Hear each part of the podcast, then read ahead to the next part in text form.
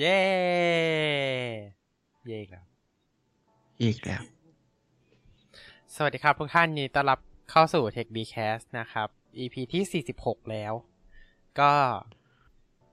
Happy New Year ทุกท่านนะครับ ยินดีต้อนรับเข้าสู่ปี 2022 นะครับ ก็ปีนี้ก็เรียกได้ว่ามาเริ่มต้นปีใหม่ไปด้วยกับ Tech b c a s t รูปแบบใหม่ด้วยเช่นกันนะครับ ใช่ครับ เทคเทควิค a s รูปแบบใหม่ของเราก็คืออ่า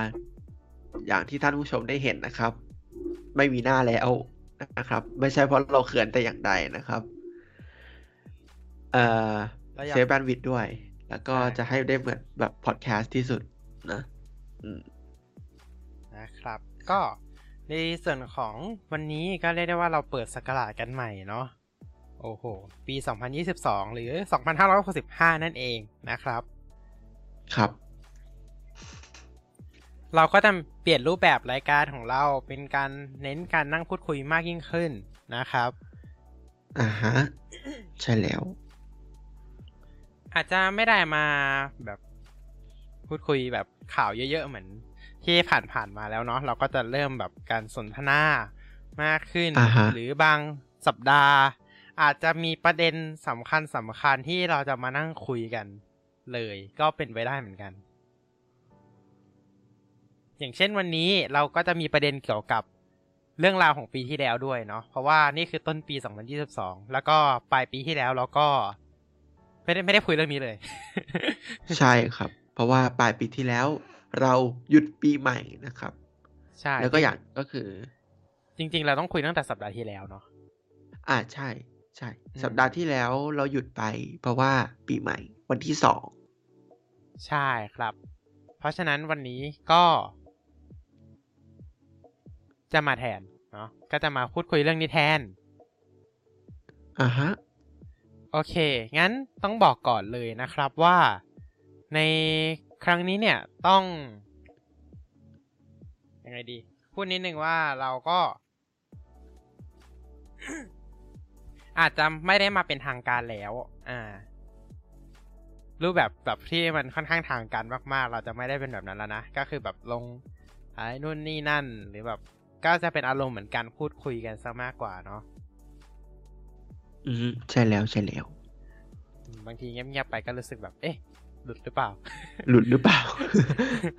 แต่มันก็ไม่น่าจะหลุดแล้วนะ อืม อืม โอเค ก็ต้องขออภัยทุกท่านด้วยนะครับ เมื่อวานนี้เกิดปัญหานิดนึงจึงจำเป็นต้องเลื่อนไลฟ์มาเป็นวันนี้นะครับ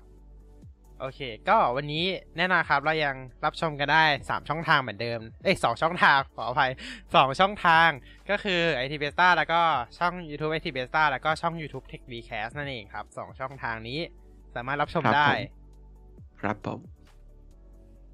โอเค โอเค งั้นถามหน่อย เรามีแผนที่จะเพิ่มช่องทางอื่นไหม เออ เรามีแผนที่จะท่องบรมีแผนที่จะเพิ่มช่องทางอื่นไหม ใช่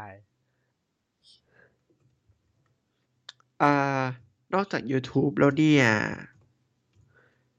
ตอนนี้เราอ่าคิดว่ายังยังจะเป็นแบบแค่ YouTube ไปยาวๆก่อน เพราะว่าเราก็ไม่แน่ใจในเรื่องของอ่า Google Podcast หรือ Apple Podcast ลงไม่ได้แน่ๆ Apple Podcast เนี่ย แต่ว่า จริงๆ จริงๆ คิดว่า หรือว่าจะลงกิดหรือว่าลงได้ มีที่คิดไม่รู้ไว้ที่คิดคิดไว้ก็จะมีทวิชอ่า Twitch อ่าฮะอ่า แล้วก็เป็นหรือหรือว่าจะมีช่องตัวช่อง YouTube นิโกโกโกเองก็อาจจะมีก็ได้นะอ่าฮะอืมอันอันนี้คิดไว้เฉยๆนะครับ ยังไม่ได้คิดว่าจะเอาไปลงแต่อย่างใด อ่า อืม อืม ต้องบอก ก็บอกเลยนะว่า เราอาจจะเหมือนทำเกินตัวไปนิดนึงไหมทำแบบโอ้โหหลายแพลตฟอร์มมาก หลายช่องทางทำมากทำหลายแพลตฟอร์มทำทั้งอ่า Twitch ทำทั้ง YouTube อ่าใช่อาจจะเยอะ อาจจะดูเยอะหน่อยใช่ อาจจะดูเยอะแต่ว่าเอาจริง ๆก็ ก็เยอะจริงแหละก็เยอะจริง ๆ ก็ใช่มันก็ดูเยอะจริงอืมๆนะเออ แต่ว่าก็ถือว่าก็ดีนะ เพราะว่าก็จะได้เหมือนแบบ ขยับขยายไปมากขึ้นเนาะอืมขยับขยายตลาดกันพลาดอืมอืมเพราะตอนนี้เราพลดก็เพจเราไม่ว่าจะเป็นนิโกโกโกหรือว่า Tech v c a s t หรือว่าจะเป็น IT v e s t a เองทุก ทุกอย่างเราเน้นที่ YouTube หมดเลย อ่า ใช่ จะสังเกตได้เลยนะว่าเราเราอยู่ที่ YouTube ซะส่วนใหญ่เลยอ่าฮะ ใช่แล้วเพ ราะว่ามันเป็นช่องทางที่เบสิกที่สุดแล้วก็ฟรี ใช่ จริงๆ อย่าง Facebook เองเนี่ยก็ ถ้าเกิด Facebook เนี่ย ก็อาจจะเปลี่ยนเป็น Facebook Gaming เลยก็ได้นะ อ่า แต่ว่าเราก็จะไม่ได้มีแต่เกมอ่าคือคือคือก็ไปลงใน Facebook Gaming เพราะว่าอืมมันจะมันจะมีเรื่องนั่นแหละระบบส่งดาว Star อืมใช่ไหม supporter อ่าอ่ามีมี แต่ว่าเราเราอาจจะต้องตั้งเพจใหม่ขึ้นมาอีกทีหนึ่งด้วย ใช่ อืม อันนี้ อันนี้ในกรณีที่เรามีการขยายช่องทางเนาะโอเค เนื่องจากว่าปีนี้คือปี 2022 เราขึ้นปีใหม่แล้ว ใช่ครับ เราจะมาเริ่มกันด้วยคำถามที่เราคิดออกกันนะครับ อะคำถามที่เราเราคิดออกกัน ก็อย่างที่ทุกท่านได้เห็น Years Review ไปอ่าอ่าใครเห็นบ้าง ของทางเพจ IT Beta ที่ลงไปนะครับ ก็มี Years Review ด้วย อ่ามี yes review อืมจริง ๆ แล้วเราควรจะมีพิธีกรคนหนึ่งแล้วก็ให้อีกสองคนเป็นคนตอบเนาะน่าน่ะสิ อันนี้มันงั้นแบบเราสัมภาษณ์นายมากกว่า แต่ว่าเราก็เป็นพิธีกรร่วมกับคนที่จะต้องมานั่งตอบด้วย ก็จะดูแปลกๆนิดนึง ใช่ใช่ก็ แสดงคู่ไม่แบบอ่าทุกคนเป็นได้ทั้งคู่ เป็นทั้งใช่ผู้ตอบแล้วก็เป็นทั้งผู้ถาม ใช่ เราก็เป็นกันเป็นสองบทบาทเลยแล้วกันรวบไปเลย รวบไปเลย ใช่ ก็อย่างเรามาดูเรื่องของ Tech v c a s ปีที่แล้ว อ่า ใครจำได้บ้างว่า Tech v c a s ปีที่แล้วเนี่ย เรามีสถิติอะไรบ้างนะครับ อ่าฮะ อืมฮะ คิดว่ามีสถิติอะไรที่เด่นๆบ้าง สถิติที่เด่นๆก็คือ อะอย่างแรกเลยก็คือ เอ่อเอาสถิติก่อนนะ อืม เอ่อจำจำนวนครั้ง อ่าเบสิกสุดเลยจำนวนครั้งที่จำนวนเอพิเอ่อจำนวนครั้งที่เราทำ Tech Recast ในปีที่ อ่า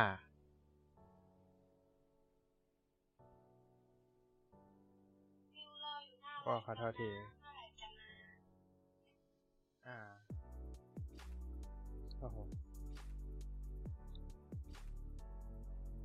อืม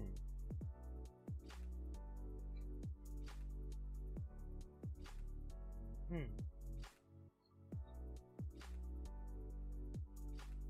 ใช่แล้ว ถูกต้อง อะ ก็เมื่อกี้ขออภัยด้วยเสียงแจ้งเตือนไม่ได้ปิดขออภัยครับ แจ้งเตือนไลฟ์ member โอเค ก็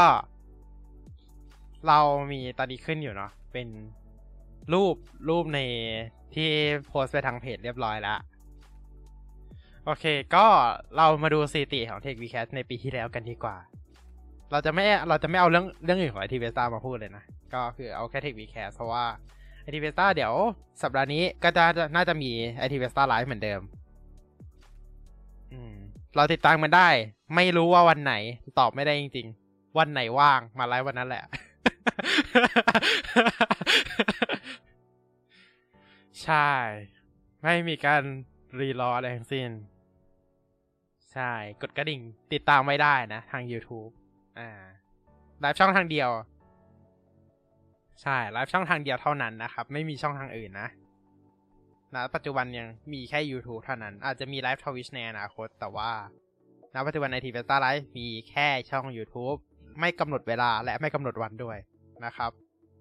ว่างเวลาไหนมาเวลานั้น เรียกได้ว่าถ้าไม่กดกระดิ่งคืออาจจะพลาดได้นะ โอเค ก็จริง ๆ แล้วคอนเซปต์ของ IT v e s t a Live มันจะเป็นแบบชิวๆเนาะใช่ มันจะเป็นไลฟ์ที่ชิลค่อนข้างชิลมากๆ แล้วก็นั่งเล่นเกม รวมไปถึงอ่ามานั่งพูดคุยเรื่องประเด็นเกี่ยวกับเกม แล้วก็รวมถึง Friday Group ด้วยนะ อ่า อ่า มีการพูดคุยเรื่อง Friday Group ด้วย เพราะว่าต้องบอกอย่างนี้ว่า บางเรื่องเราก็ คิดว่าไม่ควรจะเอามาลงใน Tech v c a s ทั้งหมดอ่าฮะ มันก็จะมีบางเรื่องที่แบบ ไม่น่าจะเกี่ยวกับ topicอืม ใช่อะเนอะ topic อืม topic ไม่ค่อยเกี่ยวข้องเท่าไหร่ หรืออะไรแบบนั้นนะครับ ผมก็ หรือถ้าเกิดผมอยากเล่าอะไรเนี่ย ก็ส่วนใหญ่ก็จะเอาไปอยู่ใน อ่าไอทีเบต้าไลฟ์ละกัน เพราะว่ามันก็จะดูค่อนข้างฟรีฟรีกว่า Tech v c a s t ค่อนข้างมาก เออ หัวข้อไม่ได้เยอะหรืออะไรแบบนั้นเลยเนาะ รวมถึงอ่าฮะเราก็จะเน้นว่าเราจะพูดเรื่องอะไรก็ได้ อย่างล่าสุดก็คือพูดเรื่องเกมไปแล้ว เยอะๆ ค่อนข้างเยอะมากนะอ่าไปฟังกันได้ย้อนหลังนะครับ เกมของ Nintendo Switch ที่คาดว่าจะออกในปี 2022 รวมถึง อ่า เกมในปีที่แล้วก็พูดมาแล้วด้วยเช่นกัน หรือว่าจะเป็นเรื่องของประเทศกรุ๊ปก็พูดด้วยนะ ไปตามกันได้ไปตามกันได้ ประเทศกรุ๊ปในประเทศไทย อ่า อะแต่ว่าเรากลับมาที่ Tech Vcast กันนะ อันนี้อันนี้แค่บอกเฉยๆเนาะว่ามีไลฟ์เดี๋ยวเตรียมตัวดูไลฟ์ได้อ่าฮะอือฮึสัปดาห์นี้แหละ มีมีแต่ไม่รู้วันไหน พอนี้เพิ่งฮะพอนี้เพิ่งวันจันทร์เนาะแล้วเราก็เพิ่งไอทีเวซ่าไลฟ์ครั้งล่าสุดก็ไปเมื่อวันเสาร์เองเมื่อวันเสาร์ใช่ ใช่ เราติดตามได้เลยเนาะโอเค กลับมาที่ TechWeCast ก็ เราทำกันมาเกือบปีแล้ว โอ้ ใช่ ครบ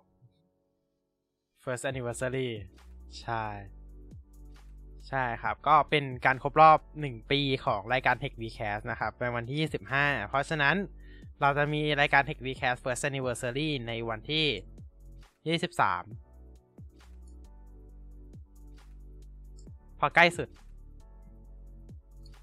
ใช่ครับ ในวันที่ 23มกราเพราะว่ามันใกล้ที่สุดและ ที่เราจะจัด first anniversary กัน แต่ก็อาจจะเป็น special episode นะครับ เดี๋ยวขอดูก่อน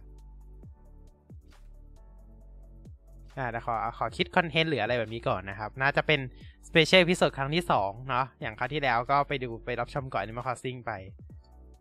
คราวนี้อาจจะเป็นแมปอะไรบางอย่างใน Minecraft ก็ได้ โอเค เราติดตามชมได้เลยนะ อ่าอาจจะเป็น special episode นะครับ episode ครบรอบหนึ่งปี แล้วก็ ใช่ เป็น special episode สองก็อย่างปีที่แล้วเราไลฟ์เราเราต้องบอกว่าเราไลฟ์กันไปแบบมาราธอนมาก38 episode ใช่ ก็รวมๆแล้วก็เกินครึ่งปีอะที่เราไลฟ์กันติดต่อเนื่องนะ ถ้าเกิดทุกไลฟ์มันต่อเนื่องกันอะก็เกินครึ่งปี อืม เพราะว่าปีหนึ่งมีห้าสิบสองสัปดาห์ใช่ไหมถ้าจะไม่ผิด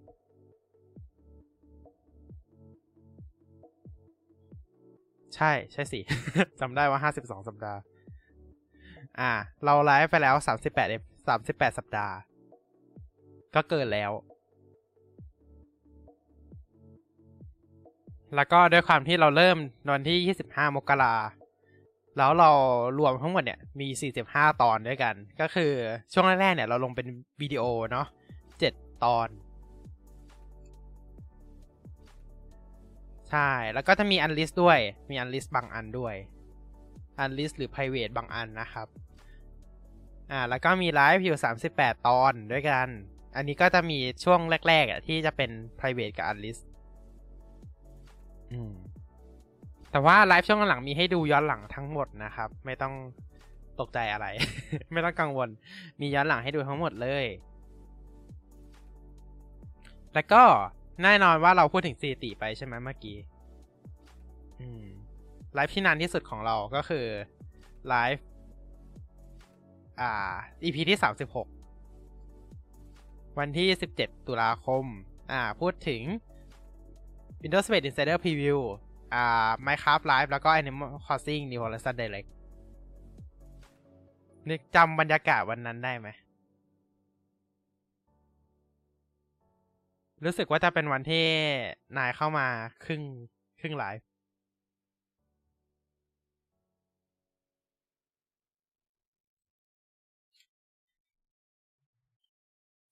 สิบเจ็ด สิบเจ็ดสิบเจ็ดสิบเจ็ดออกโทเบอร์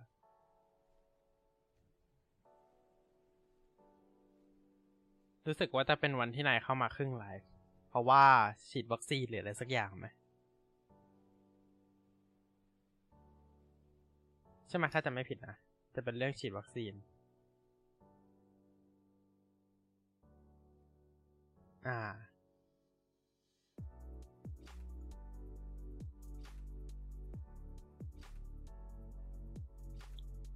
ใช่ Animal Crossing อีกครึ่งไลฟ์ที่เหลือ เรียกได้ว่า โอ้โห จะน่าจะเต็ม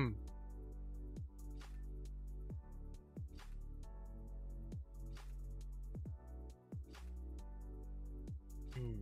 วันนั้นเข็มแรกเลยเข็มสองนะ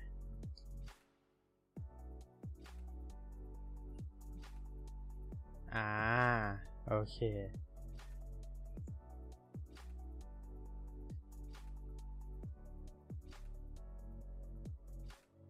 ใช่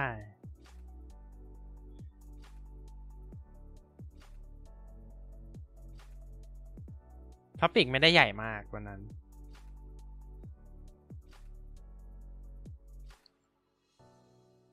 ใช่ ก็อย่างที่เห็นในรูปตอนนี้เนาะเออ ก็จะมี Pixel Fall Launch ด้วยนะ แต่ว่าไม่ไม่ไม่ใช่ ไม่ใช่มาสรุปเนาะเป็นการคาดเดา อืม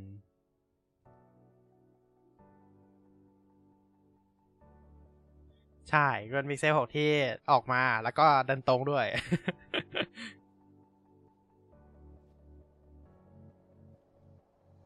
Tensor Tensor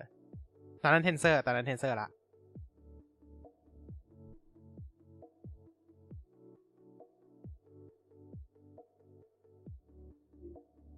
อ๋อ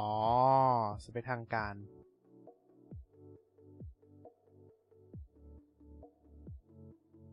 ใช่น่าน่าจะมีสเปคหลุดออกมาแล้วในช่วงนั้นนะ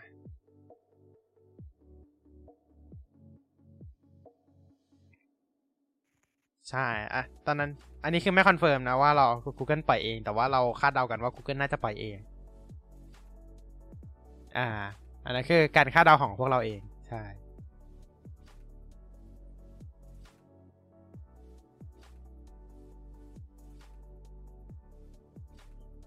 อืม นั่นแหละ โอเค ก็โอเคเนาะเอาจริงๆ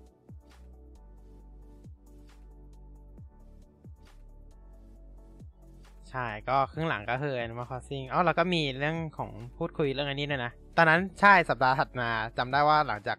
ไลฟ์วันนั้นคือสัปดาห์ถัดมาเนี่ยเป็นอภิมหางานอีเวนต์เลยสามสิบเจ็ดอืม ก็จะมีทั้งแต่ Pixel for Launch Galaxy Unpacked Part 2 แล้วก็ Apple Apple Event ด้วย ใช่ นี่ครับ ใช่ใช่แล้วนี่นี่นี่เรามาพูดเรื่อง Minecraft Live ม็อบโหวตอันนี้ม็อบโหวตเนาะก็เราก็รู้แล้วนะว่าอเลชนะนะครับ อืม แล้วก็ Animal Crossing New Horizon Direct ก็ไปพูดในคลิปนั้น ด้วยก็เรียกได้ว่า ยาวเหยียดนะ ยาวเหยียดจริง ๆ คือจำไม่ได้แล้วว่ากี่โมงเพราะว่าช่วงนั้นยังเรายังไม่ได้พินนาฬิกาไว้ อืม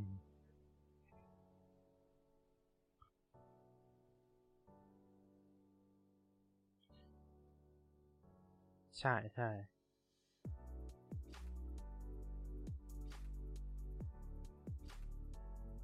อันนี้คือช่วงต้น ใช่ช่วงต้น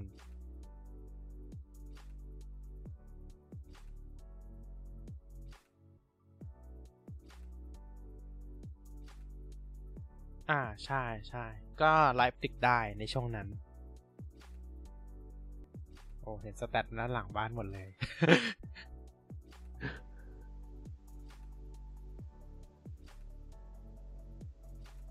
จริงช่วงนั้เมื่อกี้กล้องเมื่อกี้ยังเห็นเมื่อกี้เห็นไปก็ยังไม่มีอะไรหรอกจริงๆ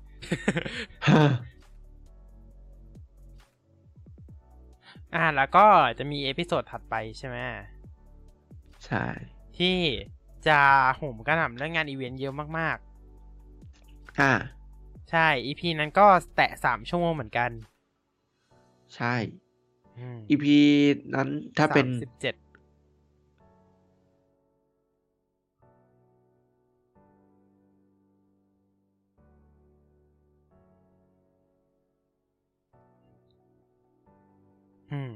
สามชั่วโมงสิบเอ็ดนาทีเหมือนกันด้วย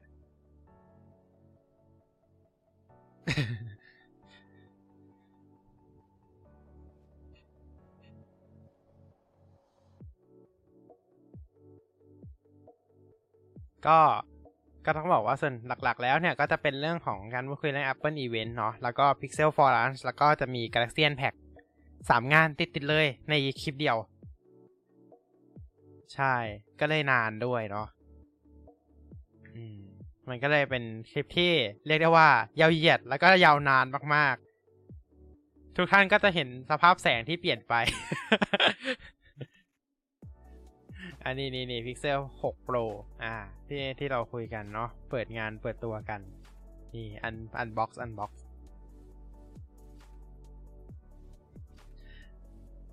จริงๆ อยากได้ Pixel มาใช้เหมือนกัน น่าจะเป็นโทรศัพท์ มือถือเครื่องหนึ่งที่ดีมาก ๆ เลย อืม แต่ว่านั่นแหละ ไม่ไม่ขาย ใช่ ใช่ใช่โอเค ก็อันนี้คือเรื่องของ Tech w e c a s ทั้ง 2 EP ที่เรียกได้ว่าเป็นที่สุดของปีที่แล้ว ใช่ไหมสามสิบเจ็ดคือที่สุดของด้านงานอีเวนต์ ส่วนสามสิบหกเนี่ยคือที่สุดด้านเวลา อ่า ที่สุดคนละอัน ใช่ แต่ก็ที่สุดเหมือนกัน ใช่ แล้วก็จริง ๆ แล้วรวมๆแล้วเราจะมีไลฟ์ที่แต่สามชั่วโมงอยู่ประมาณสามไลฟ์ในสัปดาห์ในปีที่แล้วเนาะก็คือสามเจ็ดสามหกแล้วก็อี episode ที่สามสิบสามอ่า อ่าสามสิบสามเราเป็นนี่ Microsoft Event แล้วก็ Nintendo Direct อืม อ่าโหจุดเริ่มต้นของ Windows 11 เลยล่ะ Microsoft Event ใช่ จริงๆ ยังไม่เริ่มต้นนี่นะมัน เอ้ย ไม่ อันนี้คนละ Microsoft Event มันมี Microsoft Event ก่อนหน้านี้อีก คือแบบ อ่าเราไลฟ์เรื่อง Windows 11 มาตั้งแต่มิถุมินาถุนาปีที่แล้ว ใช่ เราคุยกันเรื่อง Windows 11มาตั้งแต่มิถุนาและและนั่นหลังจากนั้นก็คือเป็นธรรมเนียมมีทุกสัปดาห์และสัปดาห์นี้ ก็มีก็มีสัปดาห์นี้ก็ยังมี โอเค อะ งั้นเอาเลยไหม เอาเลยอะ ไหนๆก็เข้าเรื่องไหนๆก็ Windows 11แล้วเดี๋ยวค่อยมาต่อกันเรื่องที่สุดของปีที่แล้วกันต่อ ที่สุด อ่า ที่สุดเก็บไว้ก่อน ที่สุดเก็บไว้ก่อน ใช่ครับ ที่สุดเก็บไว้ก่อน เรามาดู Windows 11 Insider Preview Build 22526จำเลขได้ยังไงก่อนจำเลขได้ยังไงก่อน ทุกทุกอันเลยแทบจะแบบนั่นแหละจำได้หมดแหละใช่นะครับเอออย่างแรกอ่า ก็อย่างแรกก็คือเรื่องของการปรับปรุงต่างๆ ก็จะมีเรื่องของการกด Alternate Tab จริง ๆ ก็คือเราก็ยังไม่ได้นะไอ้อันเนี้ย Alternate Tab อืมอืมคือการกด Alternate Tab มันสามารถสลับหน้าต่างใน Windows ได้อยู่แล้ว แต่เพียงแต่ว่า อันนี้ก็จะแสดงเป็นหน้าต่าง น่าจะคล้ายๆกับของ Windows 7 Windows 7 กับ Windows 8 แล้วก็อาจจะเหมือนใน Windows 10 ด้วย ไม่แน่ใจเหมือนกัน Windows 10 ไม่ค่อยได้ใช้ ที่มันจะเป็นหน้าต่างไว้ขึ้นมาตรงกลาง แต่ของ Windows 11 มันจะโผล่ขึ้นมาเต็มจอไงอ่า อืม อันนี้เขากำลังทดลองอยู่ แล้วก็เพิ่มการรองรับ wideband speech สำหรับคนที่ใช้ Apple AirPods ทั้งหมดเลยเนาะตั้งแต่ AirPods รุ่นพื้นฐาน AirPods Pro แล้วก็ AirPods Max เลย อ่าฮะ อ่า ก็น่าจะเป็นเพียงไม่กี่ครั้งที่เราจะได้เห็นชื่อแบรนด์ Apple อยู่ในบล็อก Microsoft อ่าฮะอ่า อ่า น่าจะเป็นแค่ไม่กี่ครั้งเนี่ยแหละ อ่าและนี่คือหนึ่งในนั้น อ่าใช่ อ่า แล้วก็จะมีเรื่องของ credential card ที่จะเปิดเป็น default นะครับ ใน Windows 11 Enterprise License E3 E5 ที่เป็น license ขององค์กรนะครับ แล้วก็เรื่องของการ indexing file location นะครับ ก็มีการ indexing file location เพิ่มเติมด้วยนะทำให้เราสามารถหาไฟล์ใน File Explorer ได้ง่ายขึ้น เคยหาไฟล์ใน File Explorer ไหม หาไฟล์ในไฟล์ Explorer เคยอ่าช้าแต่ไหมว่า แต่ว่าช้าใช่ช้าแต่ว่าช้าใช่ไหมอ่า เราเชื่อว่าทุกคนประสบปัญหาเหมือนกัน คือมันช้ามาก มันช้าแล้วบางทีก็ขึ้นอะไรมาก็ไม่รู้ ถูกต้องถูกต้อง เออแต่แต่แต่แต่ปัญหาใหญ่สุดคือนั่นแหละช้า ใช่ครับ คือด้วยความที่มัน มันช้ามันช้ามาก ๆ เนี่ย คือบางทีเราแบบเราเราแค่จะเสิร์ชสองสามไอเทมอะ จริง ๆ มันควรจะขึ้นเลยถูกไหมใช่คือคือช้าบางทีช้าจนหมดความอดทน แบบไม่เสิร์ชแล้วก็ได้ ใช่มันก็จะขึ้นแบบแถบเขียวๆอยู่ข้างบนอะ แล้วก็แบบรอค่อยๆไถ่ายไปจะขึ้นเรื่อยๆเออ คือมันขึ้นขอแบบแค่นั้นไฟล์เดียว ขอแค่ไฟล์เดียว ถูกขอแค่ไฟล์เดียวเท่านั้นเอง แล้วคือแบบเราอยากหาแค่ไฟล์เดียวอะแต่แบบบางทีก็คือเสิร์ชไปไหนก็ไม่รู้ไกลมากแล้วก็ หาไม่เจอ อืม คือบางทีเราเสิร์ชอย่างอย่างเช่นเวลาเราเสิร์ชใน Mac หรือเราเสิร์ชในเนี้ยมันมันก็ขึ้นเลยใช่ไหม ถูกมันมันอืมแทบจะขึ้นเลย มันคิดแป๊บเดียว ใช่คืออืมแต่เอาอย่างเป็นว่ามันเป็นอ่าพูดก่อนพูดก่อนเอาเอาเป็นว่ามันเป็นพฤติกรรมที่เสิร์ชเอ่อที่ที่ที่เอ่อเวลาเราเสิร์ชไฟล์แล้วมันควรจะเป็นอะก็คือ ก็คือเสิร์ชแป๊บเดียวแล้วมันก็ขึ้นมา ใช่ใช่ใช่มันควรจะเป็นแบบนั้นแหละเอาจริงๆ แต่อะไม่รู้ด้วยเหตุผลอะไร มันไม่เป็นแบบนั้น ใน Windows 7มันไม่เป็นแบบนั้น อ่าอืมนั่นแหละ โอ้ก็แต่แต่แต่นี่คือ crash เลยเหรอ ไม่ อันนั้นมันคือการแก้ อันนั้นคือฟิก อ๋อ คือ fix แต่ว่าสมัยที่เราก่อนคือ crash เลย ที่เราพูดถึงคือ search อันนี้เป็นอีกอีกอันหนึ่งก่อนหน้านี้มันมีเรื่อง bug crash เหมือนกัน อ่า อ่า ที่มันฟิกไปก็จะเป็นเรื่องของ search ที่ทำให้ X- explorer.exe crash ไปอ๋อจริงๆ เรายังไม่เคยเจอ เพราะเราแทบไม่ใช้ search ในไฟล์ explorer เลย อืม อืม จริง ๆ การที่เราจัดระเบียบไฟล์ของตัวเองอะ่ะ มันก็ช่วยเรื่องการที่เราไม่จำเป็นต้องไปอยู่ในหน้าค้นหาเหมือนกันนะ อ่าอ่าอืม ซึ่งบางทีมันทำไม่ได้ครับ แต่แต่แต่บางทีเวลาแบบต้องการเข้าพวกแอป Data อะไรพวกเนี้ยก็ขี้เกียจเปิด แอป Data เสนอเรานี่เลย Windows R เปอร์เซ็นต์ App Data เปอร์เซ็นต์อ๋อ ใช่ อ๋อ โอเค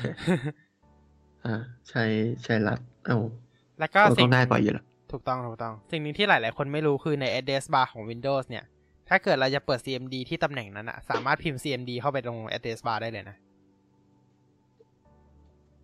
พิมพ์ CM อ่าพิมพ์พิมพ์ CMD CMD ที่ address bar ถูกต้อง อะ ลองเดี๋ยวทำให้ดู อ๋อ โอเค get ไหมอือหือ get ไหมอ่าพอ get อยู่ อ่า ถ้าไม่ get เดี๋ยวทำให้ดู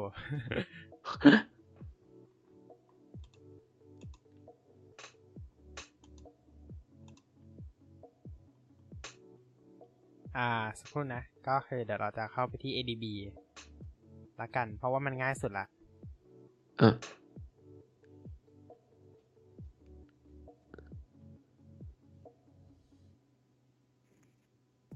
โอเค นี่นะครับก็คือจอคอมผมในหน้าจอที่หนึ่งนะครับ เราพิมพ์แบบนี้เลย cmd เคาะหนึ่งที ใช่ครับมันเด้ง cmd เปิดเลย ใช่ แล้วก็จะเป็น แล้วก็จะเป็นที่ที่เก็บข้อมูลตรงนี้ด้วย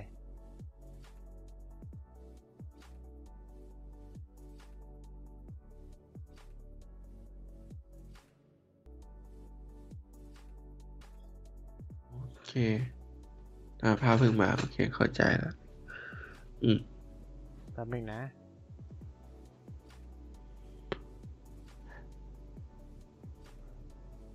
แต่ถ้าเราเริ่มต้นจากหน้าที่ไม่ได้เปิดแอปอะไรเลย แล้วเราเข้าตัว Search แล้วเราพิมพ์ ใช่ มันก็จะเป็นอีกแบบหนึ่ง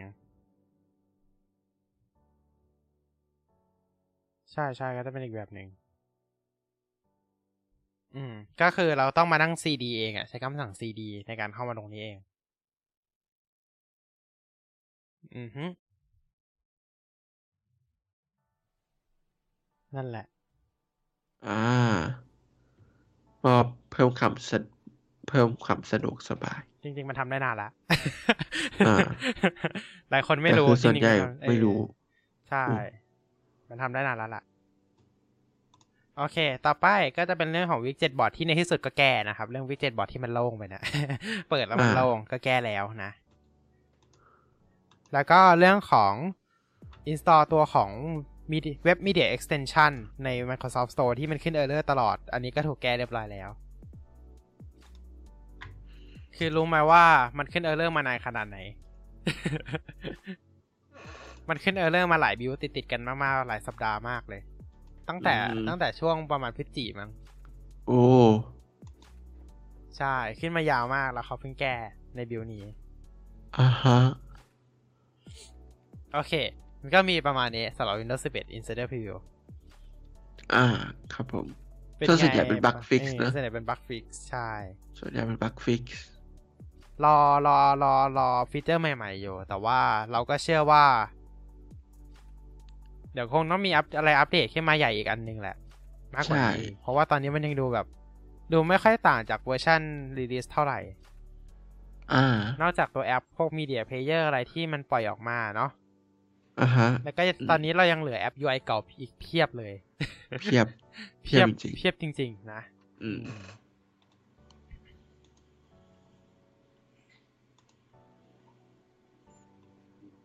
โอเค ก็ต้องบอกว่า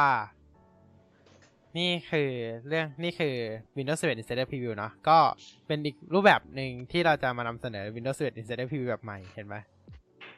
อ่า พูดคุยเยอะขึ้น มากพูดคุยเยอะขึ้น ใช่ใช่อืมๆใช่ ก็อย่างที่บอกว่าเราจะเปลี่ยนเป็นแบบนี้เนาะอืมอ่าแคสรูปแบบใหม่นะอ่าครับฮะโอเค เรากลับไปรีวิวงานปีที่แล้วนะครับ ปีที่แล้วของ Tech w e e k c a s t เราอ่ากลับไปรีวิวสถิติต่อ ใช่ สถิติของปีที่แล้ว จะจะบอกว่า เอ๊ะเราเราสัปดาห์หน้าเราจะมีหัวข้ออะไรมาคุยแทรกๆแบบนี้อีกไหมแต่ต้องรอดูนะครับ อ่าฮะ ต้องรอดูนะ อืมโอเค ก็ต้องบอกว่าในส่วนของงานอีเวนต์ของปีที่แล้ว อ่า อืม งานอีเวนต์ของปีที่แล้ว ชอบงานไหนมากที่สุด อุ้ย ถามเรา ถามผิดคนหรือเปล่าเนี่ย เดี๋ยวก็ bias ตอบ Apple ก็ได้ไม่ได้ว่าอะไร นั่นแหละครับ ถูกต้อง Apple แต่ทีนี้เนี่ยคำถามที่ยากกว่านั้นคือ เราชอบงาน Apple ไหนล่ะระหว่างงาน October กับงาน November อ่าเอ้ยไม่ใช่ดิมันงานมี October September กับงาน October September October แล้วก็งานต้นปีปะและฮะรอและใช่และงานต้นปี April อะ April หรือ March นะ ไม่แน่ใจตอนนั้นเปิดตัวแล้วนะ iPad Pro M1 iPad Pro M1 แล้วก็มีไอ Apple Music Apple Music ไอ Voice Plan Voice Plan ใช่ แล้วก็แล้วก็มี HomePod HomePod สีใหม่ สีใหม่ ใช่ใช่ HomePod สีใหม่และ Apple TV Apple รี TV โมทใหม่ 4K รุ่นใหม่อ่าปะรุ่นสองเอ่อรุ่นใหม่ด้วย แล้วก็รีโมทใหม่ด้วยรีโมทใหม่ ใช่ เออจริง ๆ ถ้าถามว่าถ้าเกิดเรายกให้งาน Apple Event ที่ดีสุดเรายกให้งานนั้น iPhone 12 สีม่วงปะใช่ iPhone 12 สีม่วงด้วย อะอ่า ถ้าดีที่สุดเราให้งานนั้นเลยนะ เอาจริงๆเพราะว่างานอะงาน October เราเราเราไม่ค่อยว้าวเท่าไหร่ทำไมอะทำไม iPhone ต้องต้อง13ต้องถามว่าทำไม เพราะว่า iPhone 13 เนี่ย มันไม่ค่อยต่างจาก iPhone 12 มากนักอ่า ไม่ค่อยว้าวอะ ใช่ ที่หลักๆ iPhone 13 ที่เพิ่มมาจะมีพวกเซนเซอร์ที่ใหญ่ขึ้นอะ เซนเซอร์กล้องที่ใหญ่ขึ้นนอชที่เล็กอะลง แล้วก็อะซีนิมาติกโหมดอะหลักๆเลยนะ ที่เขาโปรโมทหลักๆอะก็จะมีประมาณนี้เนาะใช่ อืม ซึ่งก็เลยแบบ เอ๊ะ มันควรจะมากกว่านี้หรือเปล่า แล้วก็ชิปอะ A14 กับ A15 ที่เราก็ไม่ได้เห็นความต่างมากขนาดนั้น อ่า อืม ก็เลยกลายเป็นว่า เออเรา เราว้าวกับงานช่วงต้นปีมากกว่าที่เอา M1 มายัดใส่ iPad Pro อ๋ออ่า อะอ่าของนายยกให้งาน Apple Event ไหน เป็น Apple Event ที่ดีที่สุด ความจริงก็มีก็มีความคิดคล้ายๆกับนายอยู่ว่าความเอ่อว่างานเอ่อเอพิลอะ งานอืมงานเดือนสี่เป็นงานที่ค่อนข้างที่จะว้าว เพราะว่าก็ไม่มีใครคิดอะว่า iPad Pro ใช่จะเอ้ยจะจะเอา desktop chip มาลง ใช่จะเอามาลง iPad M1 แล้วก็มีอันนี้ด้วยนะ หน้าจอใหม่ด้วย ที่ที่เป็นมินิ LED ซึ่งใช่เอ่ออืม ก็นั่นแหละมินิ LED แต่แต่แต่แต่ต้องแต่ต้องเป็นตัวใหญ่อะนะ ต้องเป็น12.9อะแต่ของเรายกให้นี่ละกันอ่าอ่ายกให้งาน MacBook Pro อ่า MacBook Pro อันนั้นก็ว้าวเหมือนกันแต่ว่า มันยังสะกิดใจมากกว่าด้วยอันอันนั้นมีว้าวแล้วก็มีคอนมีมีแบบมีข้อกังขาอยู่หลายเรื่อง อะเอาอืมที่ว้าวก่อนที่ว้าวก็คือ performance ของ A1 Pro กับ A1 Max ที่เอ่อเป็นเป็นในเป็นใน data sheet ก็คือเป็นกราฟมันนะ ใช่ อ่าแต่แต่แต่พอได้มาสัมพันธ์ของจริงเนี่ยก็ พบเลยว่าก็คือเป็นตามนั้นจริง ๆ แต่ไม่ได้ว้าวถึงขั้นที่อยู่ใน Data Sheet แต่ว่าก็คือเร็วเร็วกว่าของแท้ คือคือก็เร็วเร็วเหลือเฟืออืมอ่า perform ได้ดีทั้งทั้งในแบบแอป Native แล้วก็ทั้งในแบบแอปที่ต้องใช้ Rosetta รวมถึงตอนเสียบแบบถอดแบตก็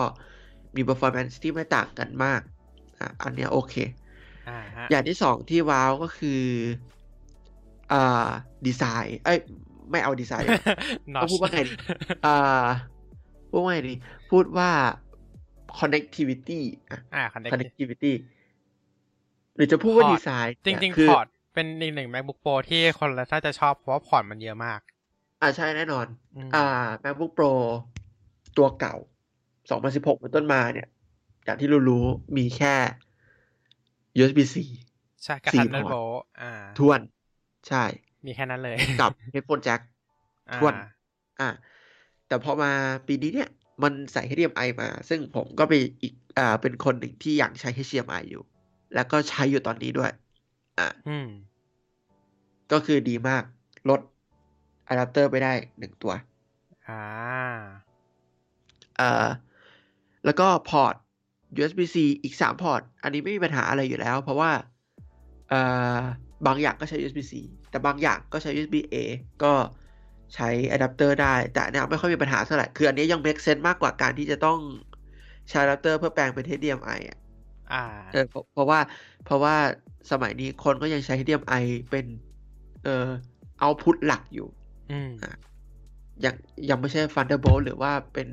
interface USB-C แต่อย่างใดนะอืมแล้วก็สิ่งที่ชอบ มากๆนะหลายๆคนก็จะชอบเหมือนกันก็คือ SD card slot อ่า SD card slot กลับมาแล้วนะครับ รวมถึง MagSafe ด้วย MagSafe 3 อ่า MagSafe คือ MagSafe มันซึ่งมาใน Mag- Mac ก่อนนะ ไม่ได้มาบน iPhone ก่อนนะทุกคนอย่าเข้าใช่ใจผิดอ่าอย่าอย่าเข้าใจผิดนะครับ MagSafe มาตั้งแต่ Mac รุ่นสมัยนู่นแล้วตัว P Unibody MacBook Pro ตั้งแต่ตอน Apple Switch มา Intel อืมอืมมีตั้งแต่ตอนนั้นแหละ แต่ว่าอ่า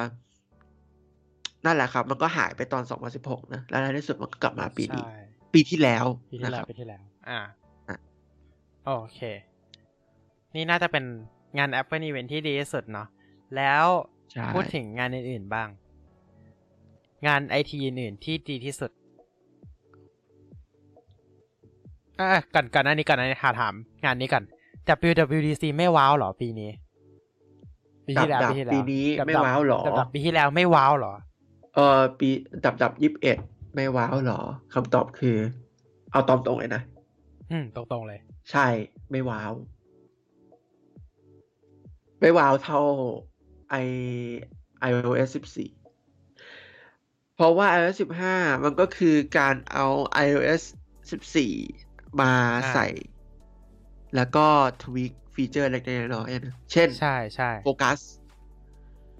เอ่อ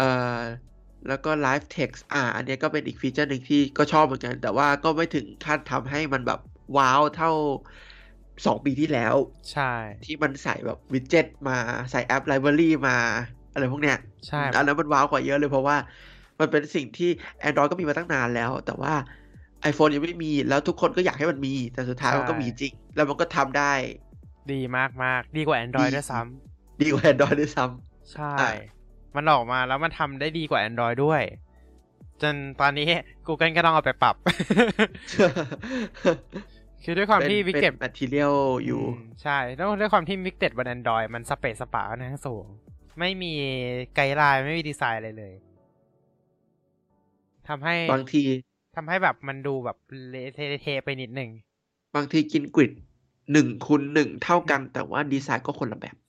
ใช่ครับ มันดีไซน์คนละแบบบ้างนะทำให้อะการที่ออก Google ออก Material You มาก็คือช่วยมาก ช่วยได้มาเอกอเลย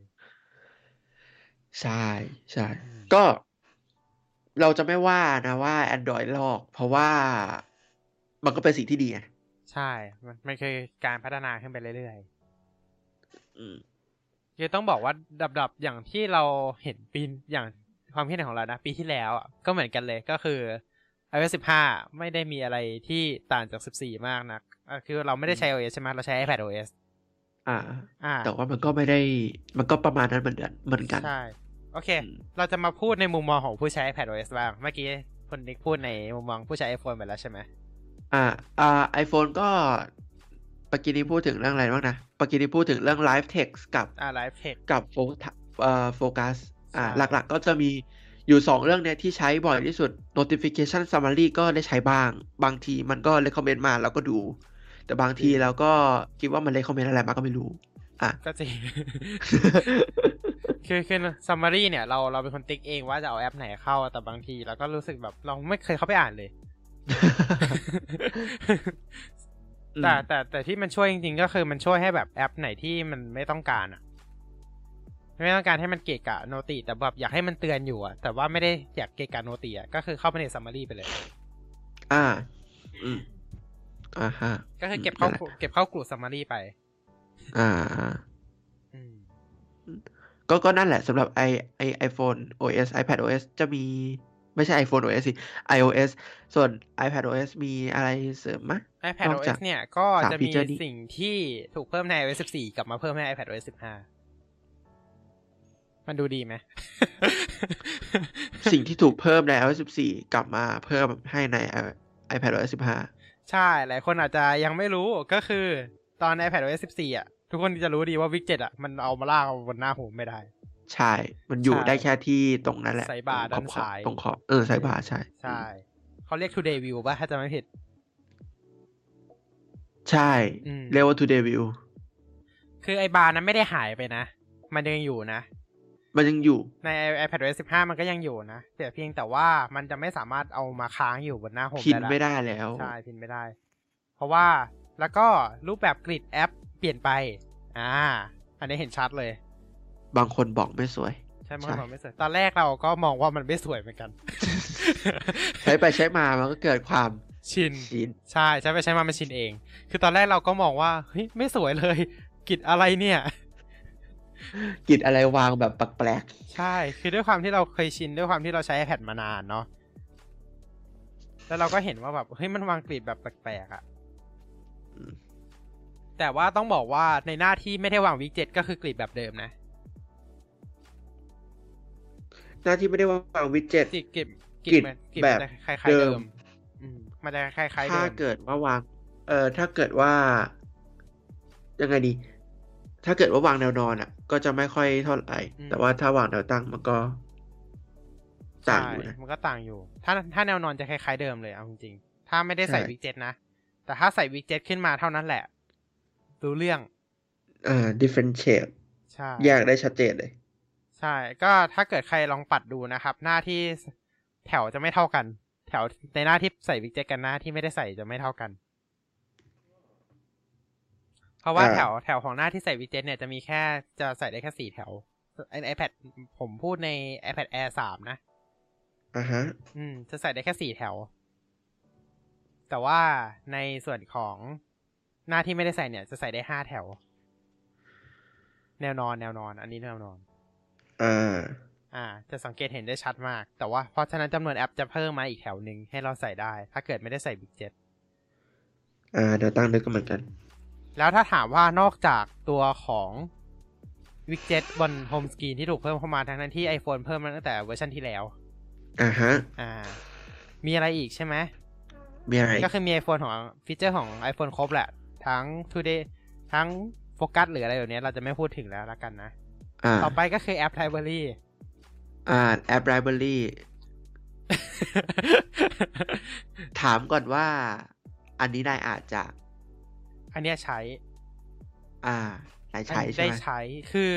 คุณมันไได้มีความใช้คล้ายๆ Android อยู่ ใช่ไหม ถ้าใครใช้ Android มันจะมีความคล้ายๆ Android ตรงที่ว่าไอแอป Library เนี่ยของบน iPad อะ มันสามารถกดกดเปิดให้มันเป็นปุ่มอยู่ข้างล่างได้อ่าฮะอืม ใช่ มันมีปุ่มเหมือนเหมือนเหมือน ถ้าใครใช้ Mac ก็จะเหมือน Launchpad Launchpad อ่า ใช่ คล้ายๆกัน ใครใช้ Android ก็จะเป็นหน้า all apps ที่ปัดลงข้างล่างอะ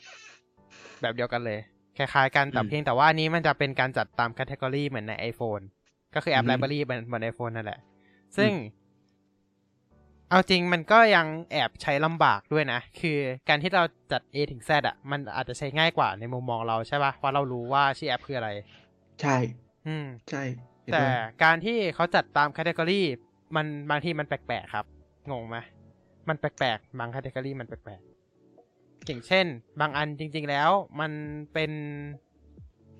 อ่า มันมันไม่ได้อยู่ในหมวดหมู่เนี้ย อืม แต่มันดันโดนย้ายเข้าไปอยู่ในหมวดหมู่เนี้ยอืม อืม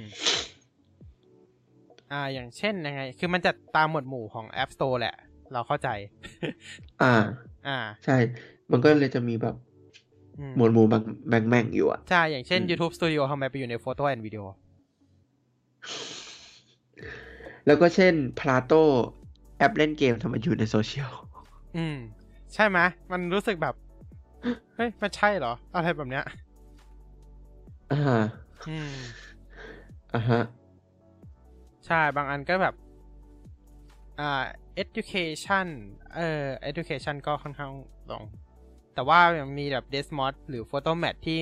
บางทีมันไม่เราไม่ได้เอาไปใช้เรียนอะบางทีเราเน้นหลักๆเป็นอุปเครื่องมือมากกว่า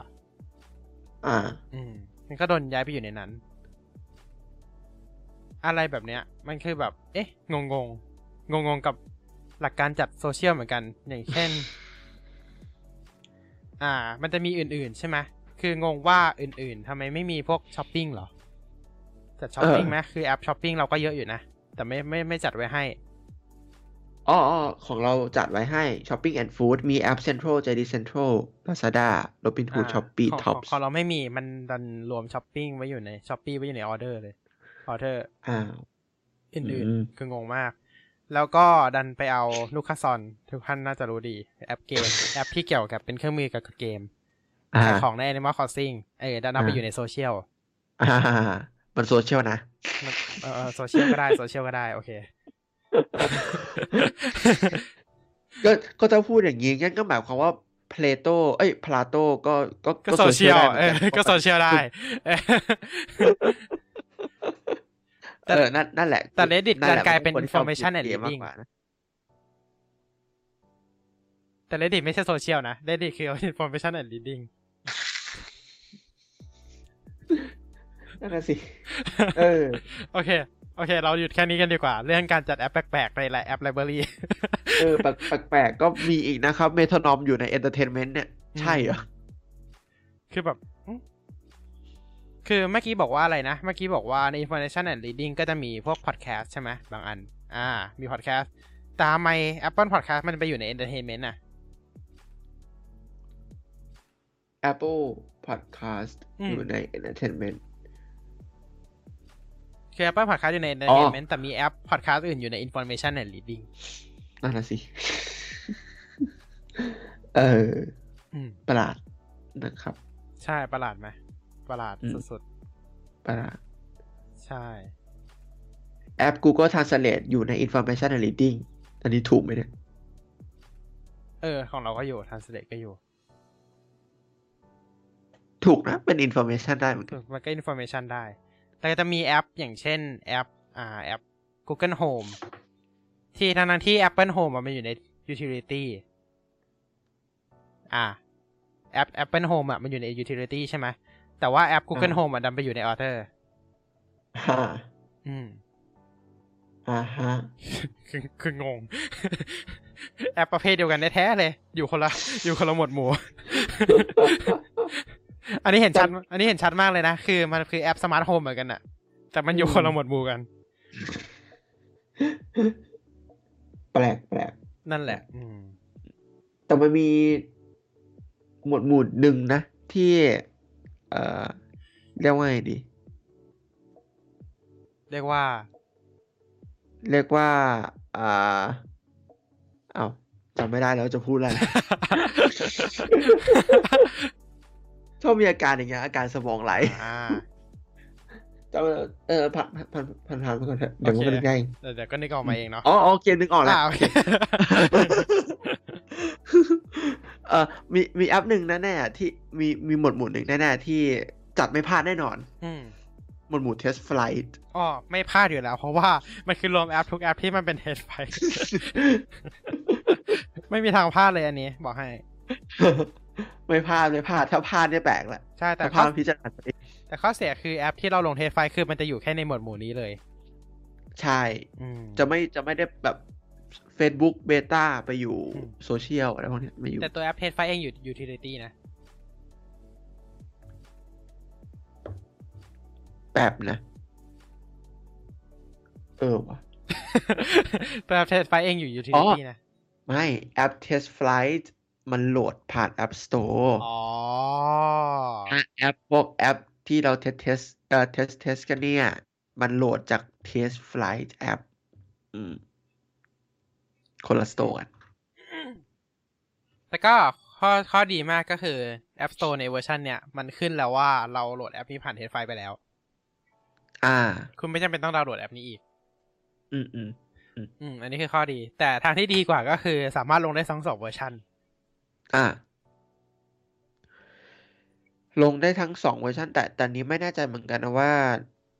ของเรายังไม่เคยลอง ว่ามันจะลงทับได้ไหม หรือเปล่า ไม่ได้ไม่ได้มันบังคับให้ลบลบ TestFlight ออกอะเดี๋ยวนะ แต่เมื่อกี้นี่นายพูดว่า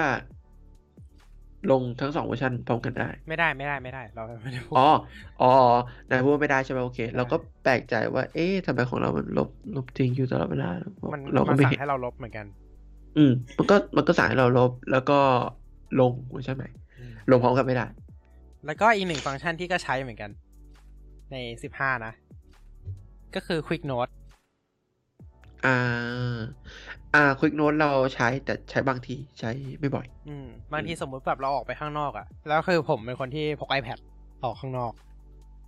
อ่า อืม คือประเด็นคือมือถือเนี่ย คือถ้าถ้าเกิดไม่ได้แบบอะไรนะ ถ้าเกิดแบบเราต้องจดอะไรนะ ก็จะหยิบ iPad ขึ้นมา เปิดดูอะไรก็จะคือส่วนใหญ่ก็จะหยิบ iPad ขึ้นมายกเว้นถ้าแบบเปิดดูรีบๆอะไรนะ ก็จะหยิบโทรศัพท์ เป็นมนุษย์ iPad รูด iPad เออเป็นมนุษย์ใช้ iPad ถ้า iPad โทรได้โลไอเอ่อโลโลลบโทรศัพท์โหลดโททิ้รงศัพเลท์ย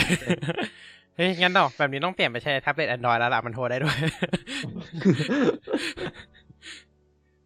ก็ต้องบอกว่าจริงๆแล้วโทรศัพท์คือออกข้างนอกอะก็ยังใช้โทรศัพท์อยู่นะ ไม่ได้ทิ้งโทรศัพท์ไปไหน แต่เพียงแต่ว่าอ่าบางทีที่แบบเราจะเปิดดูข้อมูล เปิดดูแบบอะไรที่มันแบบใหญ่ๆอยากต้องการหน้าจอใหญ่ๆ หรือแบบบางทีแบบเราก็จะหยิบ iPad ขึ้นมาเปิดดูเลย อ่าอืมซึ่งมันอืมสะดวกกว่า คือจริงๆอะจดโน้ตจดในโทรศัพท์ก็ได้ป่ะ คือเพราะว่าใช่ อืม แต่ว่าด้วยความที่เออเรามี iPad ใช่ไหมเราก็จะหยิบ Apple Pencil ขึ้นมาแล้วก็เปิด Quick Note แล้วก็จด อืม แต่สิ่งที่หลายคนไม่รู้คือ Quick Note มันก็ไม่จำเป็นต้องใช้ Apple Pencil เปิดหรอก มันปัดขึ้นมาเองได้เลย ใช่ปัดขึ้นมาเองได้บางเผลอบ่อย ใช่เผลอบ่อยเผลอบ่อย และหลายคนไม่รู้นะครับว่า Apple Pencil เนี่ย ถ้าปัดจากมุมขวาเนี่ยเป็น Quick Note ใช่ไหมแต่จากมุมซ้ายเป็นแคปจอ ใช่ มีตั้งแต่สิบสี่แล้วอันนี้ ใช่ อันนี้แคปจอมีตั้งแต่14ละอืม ก็ประมาณนี้เนาะอืมสำหรับ ใช่ดับๆสำหรับโอ้โหสำหรับมาจะออกพูดประมาเด็นนานมากอ่าออกประเด็นไปไกลเลย แล้วแล้วก็อีกอย่างที่ทำให้ดับดับไม่น่าสนใจก็คือ ฟีเจอร์ที่อยากได้ดัน ไม่ยอมเอาออกมา คุณอยากได้ฟีเจอร์อะไรครับ เดาสิครับ อะไรล่ะอืมไปครับ Mac OS ครับอ๋อ ยังไม่มา โอเค อ่า นั่นแหละครับฟีเจอร์นั่นแหละครับ ยังไม่มา คือโปรโมทไว้ดิบดีเลยนะ ยังไม่มาสักทีโปรโมทไว้แบบดิบดี โอ้โห แบบอืมอยากได้ แล้วคือ มีอีกฟีเจอร์หนึ่งเหมือนกันที่ตอนแรกเราคิดว่ามันน่าจะดีกว่านี้ SharePlay ปะใช่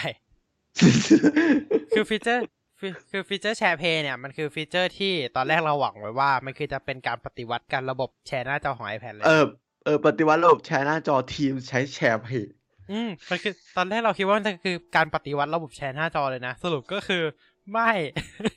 ไม่ FaceTime แชร์หน้าจอปกติ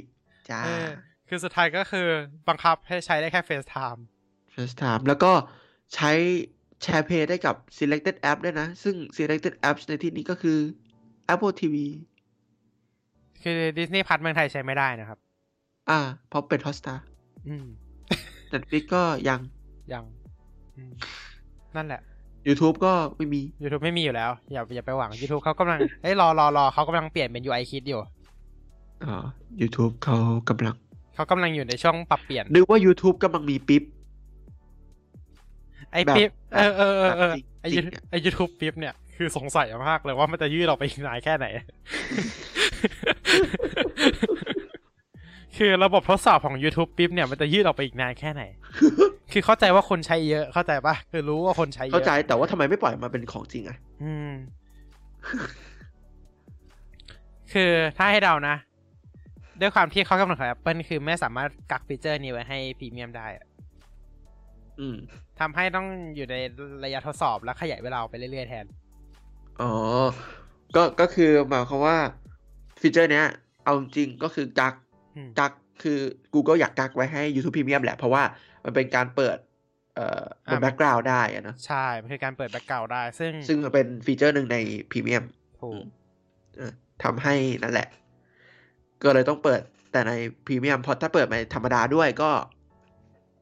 ก็ใครไม่จะซื้อ Premium นะครับ ใช่ใครจะซื้อพรีเมียมล่ะยิ่งขึ้นราคาอยู่ด้วยใครจะไปซื้อล่ะครับ ใช่ ขึ้นขึ้นแค่ Familyอืมนั่นแหละครับถ้าคนคนใช้ Family คนใช้แฟมิลี่เยอะซื้อเพนะครับราะว่าหารกันเยอะ เออห่างกันเยอะ นั่นแหละครับ นั่นแหละนั่นแหละอืมอืมบอกแล้วว่าอ๋อ สุดยอดไหมคุยออกนอกเรื่องกัน สุดยอดคุยออกนอกเรื่องโอ้โห เปลี่ยนแบบใหม่คุยออกนอกเรื่องกระเจิง ดับดับไงดับดับไงดับดับเนี่ยโอ้โหดับดับโยนไป YouTube ยูเอ้ยโยนไป YouTube พิมพ์ขอบคุณ ใช่ แล้วเราเชื่อว่าเดี๋ยวพอใกล้หมดแล้ว YouTube ก็จะขยายเวลาต่อเฮ้ยแต่ว่านั่นแหละครับมันก็มีสิทธิ์ที่จะไม่ขยายเวลาแล้วนะ เพราะว่ามันก็ขยายมาหลายรอบเหมือนเหมือนโครงการหนึ่งของรัฐเหมือนกันอืม ขยขยาย ขยายเออขยายจนสุดท้ายไม่อ่าได้ขอ่ายายอ่าอ่าแต่ว่ามีเฟสเอใหม่อแล้วเปลี่ยนเปลี่ยนเปลี่ยนรูปแบบใหม่แล้วอย่าอย่าเข้าการเมืองสิครับ เออ ไม่ได้เข้าการเมืองเราพูดถึงโครงการโครงการ อ่า อันนี้สิทธิ์ของรัฐเฉยอ๋อไม่โอได้เคโอเคๆอืมรออยู่ใช่ไหมครับ รออยู่รออยู่ดูนะมีนามีนาดูนะเออเฟสเฟสโอใหม่เคเฟสใหม่เฟสสี่อะโอเคอะกลับมา คำถามเราคืออะไรนะคำถาม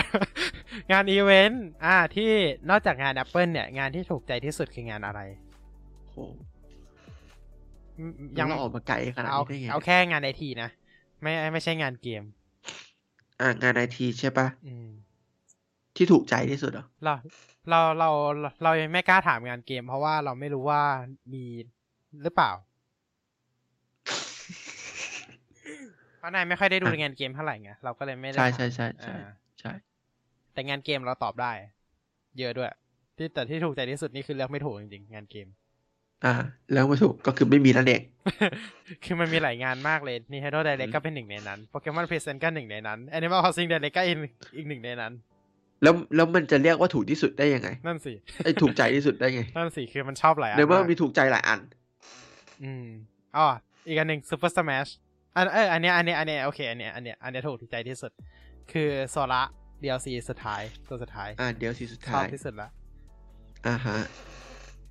โอ้ยโอ้ยโอเคแฟนแฟนแฟนแฟน Kingdom Hearts น่าจะชอบเหมือนกันอืมแต่นั่นแหละ แต่ที่แต่ที่เราเราว่าเราเราเราหายจริงๆกับเกมก็น่าจะเป็นโปเกมอนกับ Animal Crossing แหละ อ่าฮะ อืมอืม เพราะว่าเราเราเป็นสองเกมที่เราเล่นอย่างต่อเนื่อง เล่นอย่างเมามันใช่ แล้วก็โปเกมอนเ e เจนส์ก็กำลังจะออกแล้วด้วย รอมาก ๆ เลยแหละเารอจงมากๆ รอมากๆๆเลย รอวันที่ยี่แปดนี้ คือไม่ได้ไม่ได้เก็บตังค์ซื้อนะ คือซื้อไปแล้ว ซื้อไปแล้ว คือซื้อไปแล้วด้วย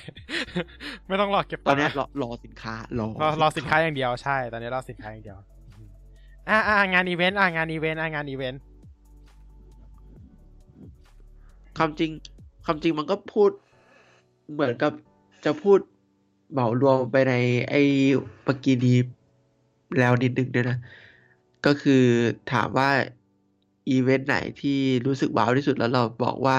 คงต้องเป็น Apple แล้วแหละ อืมอืมถ้างานอื่นที่ไม่ใช่ Apple น่ะมีอีกไหมมีอะถ้างไหงานที่อื่นที่ไม่ใช่ Apple ใช่ไหมที่ว้าว ของเราว้าวก็น่าจะเป็น Windows 11 เออ นั่นแหละ นั่นแหละว้าวสุดละอ่า มันดูว้าวที่สุดแล้วถ้าไม่ที่ใช่เหลือมันดูจืดๆอะอืมเช่น Google ก็ Google Pixel 6 For Launch ก็จืดจืด Google หลุด I/O หลุดออกมาแล้ว Android 12 ก็เออมันก็ไม่ได้ว้าวขนาดนั้นใน Android 12 Android 12 คือ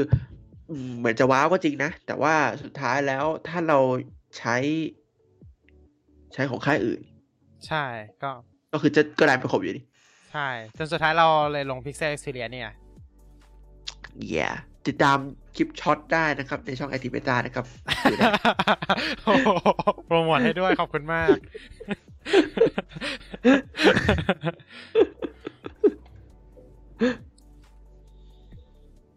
ก็ อืม ก็นั่นแหละ Windows 11น่าจะ Windows ว้าว11 ที่ว้าวสุดก็คือเราไม่คาด คือไม่เราคาดก็คิดว่า คือตอนนั้นเรายังเชื่อครึ่งไม่เชื่อครึ่งอยู่เลยนะ ตอนตอนนั้นตอนนั้นทัศนคติที่มีต่อ Windows 10คือเออเป็น Windows รุ่นสุดท้าย ไม่มีรุ่นอื่นแล้ว จริงจไม่ริงมีทัศนคติตอนนั้นคือ Windows รุ่นสุดท้ายแล้วคือแบบ เฮ้ย มันโอเคแล้วอะ มัน perfect ใช่ yeah คือ UI มันคือสไตล์ Windows แล้วอะ มันคือสไตล์ของมันมันเองแล้วอะ มันคือนี่แหละ นี่แหละคือนี่แหละ Windows สุดมาแล้ว จริง เนี่ย นี่คือ Windows แล้วอะ มันคือ Windows ที่ลงตัว แต่พอ Windows 11 ออกมา เออลงตัวกว่า ยกเว้นสไตล์เมนูนั่นแหละตรงตรงกับทุกอย่างนะ ทุกอย่างแบบดีหมด เลิศอืม perfect โอเค setting โอเคดีมาก ใช่กำกับเพนพอยต์ไปหนึ่งอะ UI settings design UI ต่างๆ โอเคมากอะฮะ แต่สิ่งทางที่ไม่โอเค Twitter คือ start menu ไม่โอเคอย่างเดียว start menu โอ้โหกด ตัวคือลูกคือจะบอกตัว Windows ตอนนั้นตอนเมื่อ Windows 11ออกแรกๆ ใช้บิลแรก ๆ เราบอกว่า เดี๋ยวก็คงชินอ่าทุกวันนี้ตอนนี้ชินไหมไม่ ทุกวันนี้ยังไม่อยู่เลย ยังแบบ Windows 10 ยัง start ยังแบบคิดถึง start menu Windows 10 เลยอะ เพราะแบบมันดูดีกว่าเยอะเลยอะ เอาจริงยังคิดถึงไอ้ที่มันเป็นสไตล์ Live Tiles ๆใช่อ่าอาจจะเป็นเพราะว่าเราใช้มาตั้งแต่ 8.1 หรือเปล่า ปรากฏ Windows 11.1 ออกมา มี Live Tiles ไม่ใช่ อาจจะไม่ใช่ 11.1อะสิ อาจจะเป็นแบบไปเรื่อยๆ อาจจะเป็นหมืบิดิวมใหม่นี่แหละ ใช่อืม Live Tiles เหรอมันมันเป็นวิกเจ็ตไปแล้วอะดินั่นน่ะเออ นั่นน่ะสิ มันกลายเป็นวิกเจ็ตจริง ๆ วิกเจ็ตอะก็คือให้ pin Live Tiles เข้าขึ้นไปก็ได้นะอืมแล้วก็อาจจะปรับปรับ เอ่อ ปรับอยู่ ปรับแบบ interface Live Tile ให้มันเข้ากับ Windows 11 หน่อย อืม ใช่ก็ทก็น่าจะได้ำทำเป็นสี่เหลี่ยมมนๆหน่อยก็ได้ ก็พอแล้วเอาจริงๆแค่นั้นก็ก็ต้องพบอกแล้เลยวนะครับเออว่า มันเป็น Master of all widget นะครับ Live Tiles เนี่ยจริงจริงจริง Live Tiles เป็น เราว่าน่าจะเป็นไอเดียแรกของ Apple ด้วยแหละ ในการมองในการทำวิกเจ็ตอะอืม คู่แข่งเราต้องมีอะไรดีแน่ ๆ เลยฮ่า Live Tiles โอเค เพราะว่าเสก iOS 14 อย่างอย่างของ Microsoft เลือกที่จะไม่ทำวิกเจ็ตแบบ Android แต่ว่าเลือกที่จะทำเป็น Live Tiles แทน Live Tiles นี่จำถ้าจะไม่ผิดเริ่มมาจาก Windows Mobile ก่อนนะ Windows Mobile 7 Windows Mobile 7 ใช่ ยังอืมสมัย เอ้ย หรือว่า Windows Phone 7ได้ยยังดิเออ Windows เอ่อ Windows Phone 7 มันจะคล้ายๆกับ Windows Phone 8นั่นแหละคล้แต่ายว่าๆกันใช่ เออ แต่ว่าโลโก้มันก็ยังเป็น Windows 7 อยู่ อืม อืม ต้องบอกว่าตอนนั้นคือเป็นหนึ่งใน Windows Phone ยุค เออเรียกว่ายุคกลางแล้วกัน ยุคกลาง ยุคที่มันเปลี่ยนเยอะเหมือนกันนะ จาก Windows Phone 6.1อะ เพราะว่าจะเชื่อว่าหลายคนเคยเห็น HTC โอ้ HTC ที่ใช้ Windows Mobile 6.1 อยู่นะ สมัย Vista น่าจะเคยเห็นกันอยู่ อ่าอืมแต่ว่าต้องบอกว่าพอย้ายมาเป็น Windows Phone 7 แล้วเนี่ย เออ รูปแบบไทยก็มาแล้ว ของ Microsoft ซึ่งไม่ซ้ำใครดีแล้วก็สวยด้วยนะอ่าฮะ อืม คือมันไม่ซ้ำใครแล้วมันก็สวย แล้วก็ต้องขอบอกนิดนึงว่าใน Windows 8.1 จริง ๆ ไทยใน Windows 10 Windows 10 Mobile อะสวยสุด อืม อืม ใช่ และใน Windows 10 Mobile สวยที่สุดละ อ่าฮะซึ่งมันมันทำซิงก์กับตัว Windows 10 ได้ดี แล้วก็เหมือนแบบมันกลายเป็นไอคอนิกของ Windows ไปเลย อืม เออ ว่าแบบจริงๆ Tiles มันเปรียบเสมือนหน้าต่างเหมือนกันนะ อ่าฮะ อืม ที่หน้าต่างเป็นช่องๆ ใช่ป่ะล่ะ เออ ใช่ Tiles มันก็เหมือนกับว่าเออ มันคือหน้าต่างที่มันเป็นช่องๆ แล้วแบบมีแสดงข้อมูลอะไรแบบเนี้ย อืม แล้วมันเข้ากับได้ทุกระบบเหมือนกันนะอ่าฮะอืมแค่ปรับใช่เป็นขอบมนมันก็สามารถเอามาเข้ากับ Windows 11 ได้แล้ว แต่เขาไม่ทำ แง่แง่อืมเพราะว่าเออถ้าสังเกตดูวิดเจ็ตของ iOS คืออันนี้เราเพิ่งมาแบบคิดได้ทีหลังเลยนะ หลังจากที่แบบเราพูดคุยกันเรื่อง widget เสร็จไปหมดแล้วอะของอ่าฮะใน Tech w e e k a s t ครั้งที่ผ่านผ่านๆมานู่นอะอืมอืม อันนี้เพิ่งคิดได้ทีหลังเลยว่า เออบาง widget บางตัว มันดูเหมือน Live Tiles เหมือนกันนะ Live Tiles เหมือนกัน อ่า เออ มันดูเหมือนเลยอย่างเช่น พวก widget รูปภาพ เออเป็นเอออ่าเป็นแพมเป็น slideshow เป็นใช่ หรือพวกวิกเจ็ตแสดงข้อมูลต่างๆ อะ อ่า ที่มันแค่แสดงข้อมูลอะ นั่นแหละมันเหมือนกันเลยอะอ่าฮะ widget พวกสภาพอากาศเอ่ยปฏิทินหรือสเมภาพลอากาศเอ่ยอะไรแบบเนี้ยเมลอ่าเออมันเหมือนเลยมันเหมือนเลย แต่เพียงแต่ว่าวิกเจ็ตของ Live Tiles ของ Windows เนี่ยมันไม่สามารถกดเข้าไปได้คือมันกดแล้วมันเข้าแอปอย่างเดียว อ่ากดบนเข้าแอปอืมอือฮึแต่เพียงแต่ของ Apple ก็จะเพิ่มเข้ามาที่ว่ามันสามารถมีปุ่มย่อยๆในนั้นได้อีกไม่กี่ปุ่ม อืม อืม ก็คือไม่ได้ต่างกันมากหรอกเพียงแต่มันเพิ่มปุ่มย่อยๆได้ มากขึ้นนิดนึง แค่นั้นเองอ่าฮะเอออืมทำให้เรารู้สึกว่า เออเออเออมันก็ มันก็อาจจะรากฐานรากฐานวิกเจ็ตบน iOS อาจจะไม่ได้มาจาก Android ก็ได้ อาจจะมาจาก Live Tiles ใน Windows เนี่ยแหละ อ่าอืมแต่เพียงแต่ว่า Windows เขาไม่ได้ใช้วิกเจ็ตไง ซึ่งมันก็มันก็มันไม่ใช่วิกเจ็ตอะอืมมันไม่ใช่วิจมันก็คือไอคอนแอปนั่นแหละ มันกดไม่ได้อะอืมมันคือมันกดไม่ได้ไง นั่นแหละ แต่สุดท้ายเขาก็เลยเปลี่ยนมาเป็นวิกเจ็ตซึ่งทำทำเป็น start menu แบบเดิมก็จบแล้ว โอ้โอ้เศร้าเลย คือจะคือจะทำวิกเจ็ตก็ได้แหละเออแต่ทำขอขอสตาร์ทเมนูแบบเดิมอะเออขอร้องผ่านไปครึ่งปีก็ยังเศร้าไม่หายนะก็ยังเศร้าไม่หายที่สตาร์ทเมนูเดิมหายไป แต่ว่าแน่นอนครับว่าเราก็ยังมีเครื่องที่ใช้ Windows 10 อยู่ เราไม่ได้คิดถึงมันมากขนาดนั้น เพราะมีหลายเครื่องเลยครับที่ไม่ eligible ใช่คือเครื่องเครื่องเก่าเรานั่นเอง ที่มันไม่ได้ ที่มันไม่ได้อัพ Windows 11 ไม่ได้ เราก็เลยยังใช้ Windows 10 อยู่ในเครื่องนั้น เอาตรงๆ เครื่องไหนถ้าถ้าเป็น official build ก็อืมก็ไม่ได้เหมือนกัน ก็ไม่ได้เหมือนกัน ใช่ เครื่องเราก็ไม่ได้ แต่ว่าเออต้องบอกว่ามันก็ run smooth เหมือนกันนะ แล้วคือมันมี driver ครบ มันมี driver นะ อืม มันมี driver ครบ อืม คือเป็น off- เป็น unofficial build ที่มี driver ครบอืมอืมทำให้ทำให้ run ได้ คือมันมีอยู่ช่วงหนึ่งที่ไม่มีปัญหาจริง เพราะว่า มันอัปเดต driver ไม่ได้ อ่า อ่า คือช่วงที่เราบ่นบ่อยๆอะ ถ้านายจำได้นะอืมฮึอืมเอฮึอมันคือช่วงที่เราไม่สามารถอัปเดต driver ได้ แต่พออัปเดต อัป driver ปุ๊บ โอเค มันดีขึ้น ทุกอย่างดีขึ้นอืมทุกอย่างดี ใช่ ตอนนี้ไม่มีอาการเหล่านั้นละ เออ อืมคือทุกอย่างดีขึ้นมาก เพราะว่า Intel ปล่อย driver ออกมาเรื่อยๆเลยครับ อืมฮึอะไรนะ เออเราใช้ Intel รุ่นที่ไม่ support ไม่ใช่เหรอ นั่นน่ะสิ แล้วปล่อยมาทำไม คือคือมันเป็นไดมันคือ driver ตัวเดียวที่คลุมหมดตั้งแต่ Gen หกยัน Gen สิบสองไงประเด็นคือมันคือ driver ตัวเดียวที่คลุมหมดตั้งแต่ Gen หกเชียร์เอาไว้ยังไงให้คลุมหมดก็ดีแล้วครับ ใช่ เออ คือคือคือมันเป็น driver ตัวเดียวที่คลุมทั้งหมดเลยไงเออก็เลยโชคดีไป แล้วก็ GTX ไม่มีปัญหาอยู่แล้ว คือ GTX มันมีไดเวอร์ลง Windows 11อยู่แล้วไม่ไม่ต้องห่วงอืมเออคือเราไม่ได้กลัวเรื่อง GTX เลย เรากลัว Intel นี่แหละอ๋อซึ่งก็ดีมากที่มันมี ให้ด้วย ดีที่มันเป็น driver คลุมอะเออ ถ้ามันไม่ใช่ driver คลุมน่าจะยาก อืม อืม โอเค เราเมื่อกี้เราพูดถึงงาน Windows 11 ใช่ไหมใช่โอเค เรื่องของงาน Windows 11 เนี่ย บอกว่าจุดที่ชอบที่สุดในงานน่าจะเป็น Android apps โอ้เราปักหลักมาตอนนั้นตอนนั้นเลยนะว่าแบบเออ Android apps เนี่ยแหละ ดีที่สุด แล้วก็รอ รอมารอมาอย่างยาวนาน รอมาจนถึงปลายเดือนตุลาใช่ ในที่สุดเราก็ได้ใช้แล้ว แล้วก็พบว่าคือมันจะมีปัญหาตรงที่ว่ามันไม่มีมันเป็น virtual machine ใช่ปะมันจะไม่มี DRM อ่าอืมปัญหาตอนนี้คือเราไม่สามารถดูบางวิดีโอได้อ่าฮะ อ่า ปัญหาเลยนะ อย่างเช่นวิดีโอที่ติด DRM ไม่สามารถดูได้ อ่า คือเป็นพวก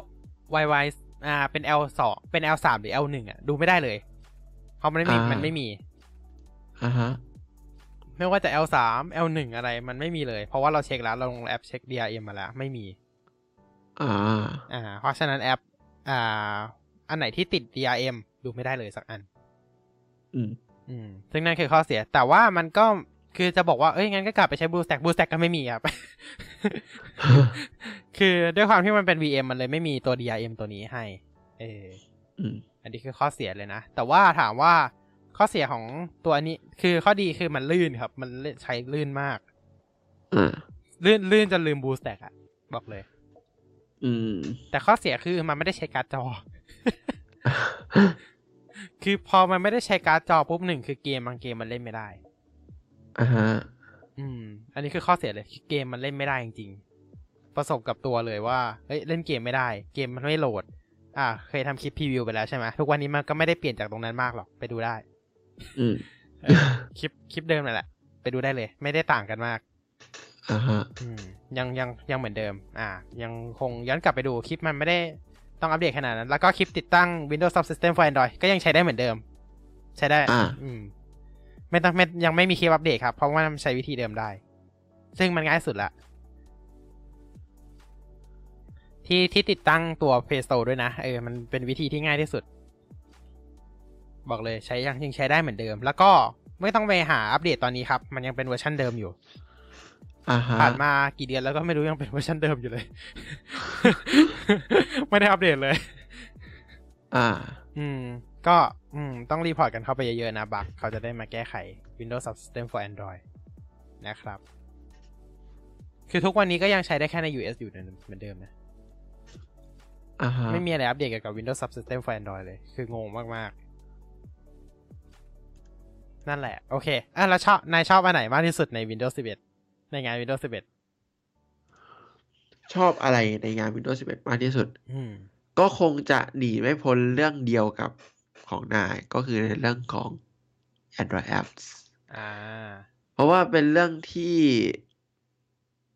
ก็ไม่คิดอะนะว่า Microsoft จะงัดงัดไมค์นี้ออกมาเล่นจริง ๆ เพราะว่า Mac ก็ช่วงนั้น เอ่อ Apple Silicon ใช่ไหมเพิ่งมาได้ครึ่งครึ่งปี อะ ใช่ โดนแบบนั่นแหละ นู่นนี่นั่น แล้วก็ฟีเจอร์ที่คนใช้ Mac Silicon ก็ชอบหนึ่งอ่าอย่างหนึ่งเลยก็คือเรื่องของการโหลดแอปเอ่อ iPad iPhone ได้แต่ต้องแต่แต่แต่ต้องเป็นแอปที่แบบ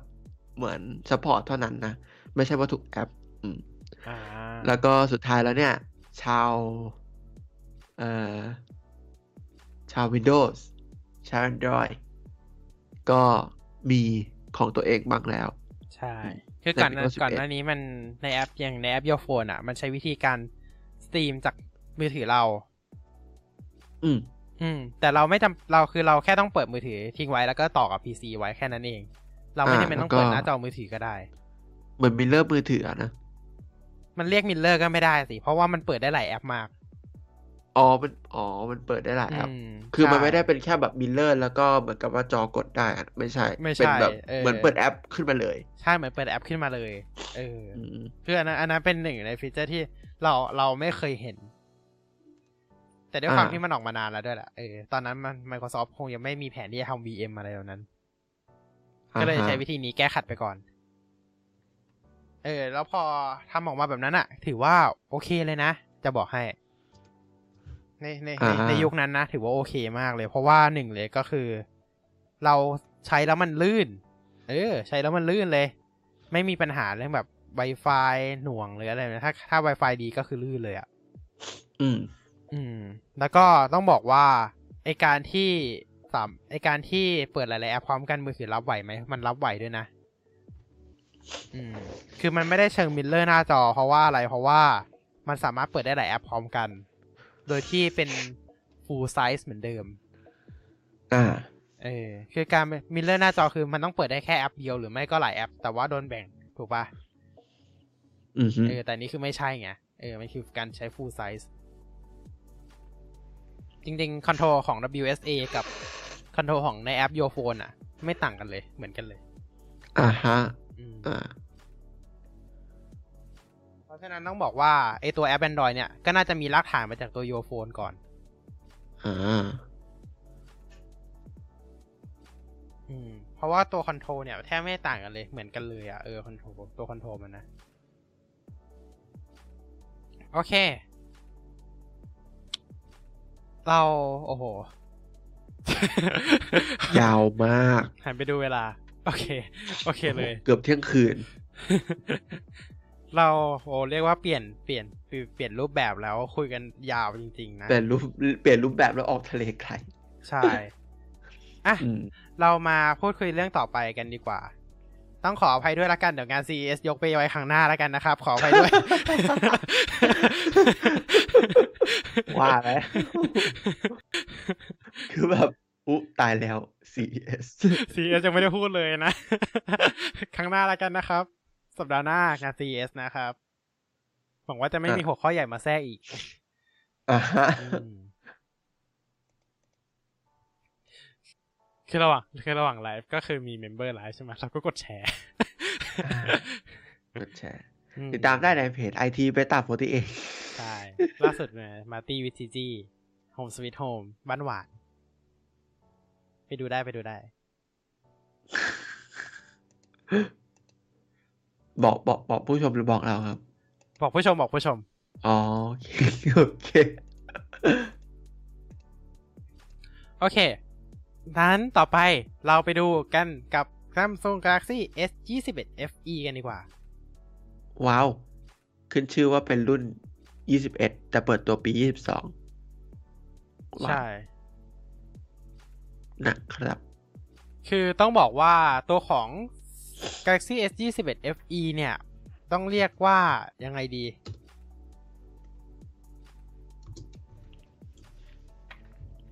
เรียกว่าไงดี ต้องเรียกว่าเป็นหนึ่งในรุ่นที่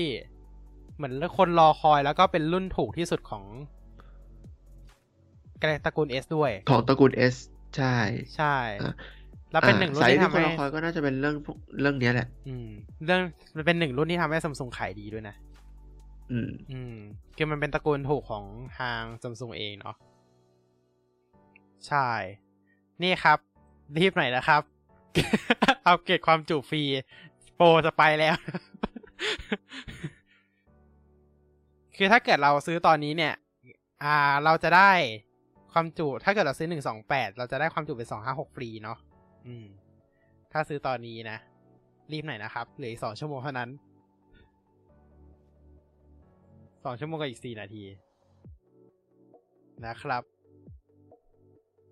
อ๋อเหรอ จริง ๆ ก็เคือถึงวันนี้ต้องรีบหน่อยละ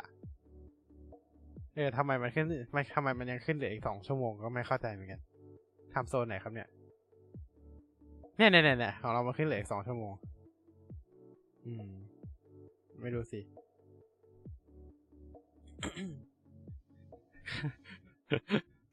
รีบสอยนะ โปรจะหมดแล้ว อืม คือคือมันเป็นโปรของซัมซุงอยู่แล้วล่ะ ที่ช่วงแรกก็จะคือได้อัปเกรดอัปเกรดความจุฟรี อ่า แต่ก่อนรู้สึกว่าช่วง S ยี่สิบหรือโน้ตโน้ต S ยี่สิบหรือโน้ตยี่สิบเนี่ยแหละจะไม่ได้เป็นอัปเกรดความจุแต่เป็นอัปเกรดเวอร์ชันก็คือจาก 4G ได้อัพเป็นรุ่น 5G ฟรี อ่า ใช่ อ่า ก็เป็นอัปเกรดความจุแทน แต่โปรจะหมดแล้ว ใช่ อือฮึแล้วก็ต้องบอกว่าดีไซน์อาจจะต่างกับตัว S 21หลักนิดนึง แต่ว่าคล้ายๆค่อนข้างคล้าย อืม ถ้าถ้าจะถ้าจะดูคืออันนี้มันนูนครับ แต่ว่ามันนูนจากตัวแผ่นหลังแทนที่จะเอาจากขอบเข้ามา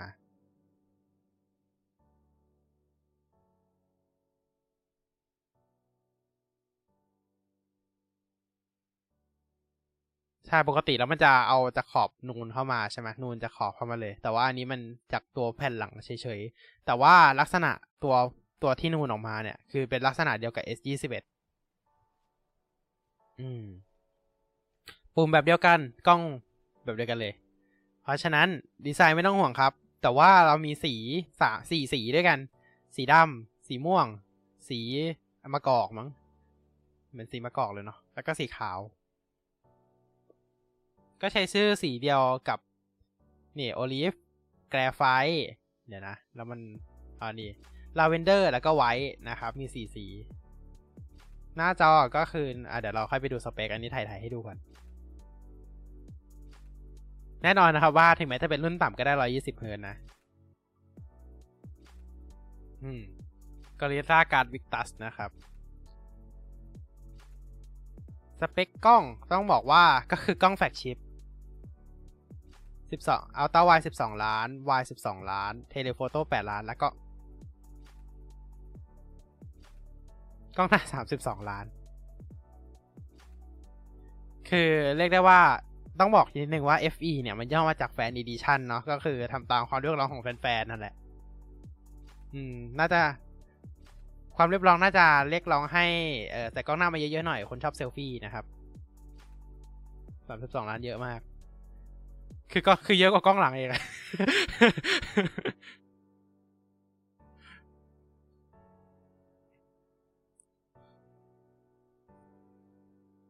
คือกล้องไม่มีใช่ ไม่มีเราก็เลยเปิดแบบไม่เอาคือคือตัวตัวสเปคมันมีแค่เอ่อ S21 S21 plus เอ่อ21 Ultra ก็เลยเปิดในเว็บหลัก อ่า คือกล้องเนี่ยก็คือกล้องกล้องหลังสามตัวก็คือสิบสองล้านสิบสองล้านบวกกับอีกแปดล้าน แต่กล้องหน้าเนี่ย มาทีเดียวสามสิบสองล้านเลย อืม ก็คือแน่นอนว่าซัมซุงน่าจะมองว่าเราชอบเซลฟี่กันนะก็เลยยัดมาให้สามสิบสองล้าน อืม เพราะปกติมันจะเป็นสิบสองสิบสองสิบป่ะ ถ้าจะไม่ผิดนะ ของฝักชิปแฟกชิปหลัก อืม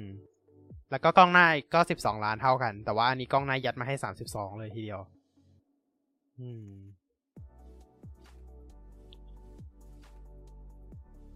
ใช่ รูปไม่โหลดด้วย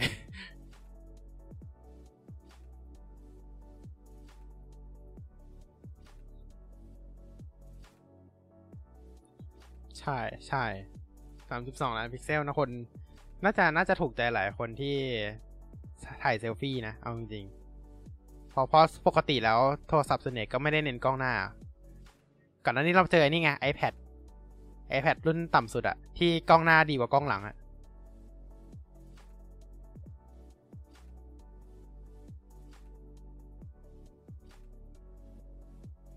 ใช่ นั่นแหละ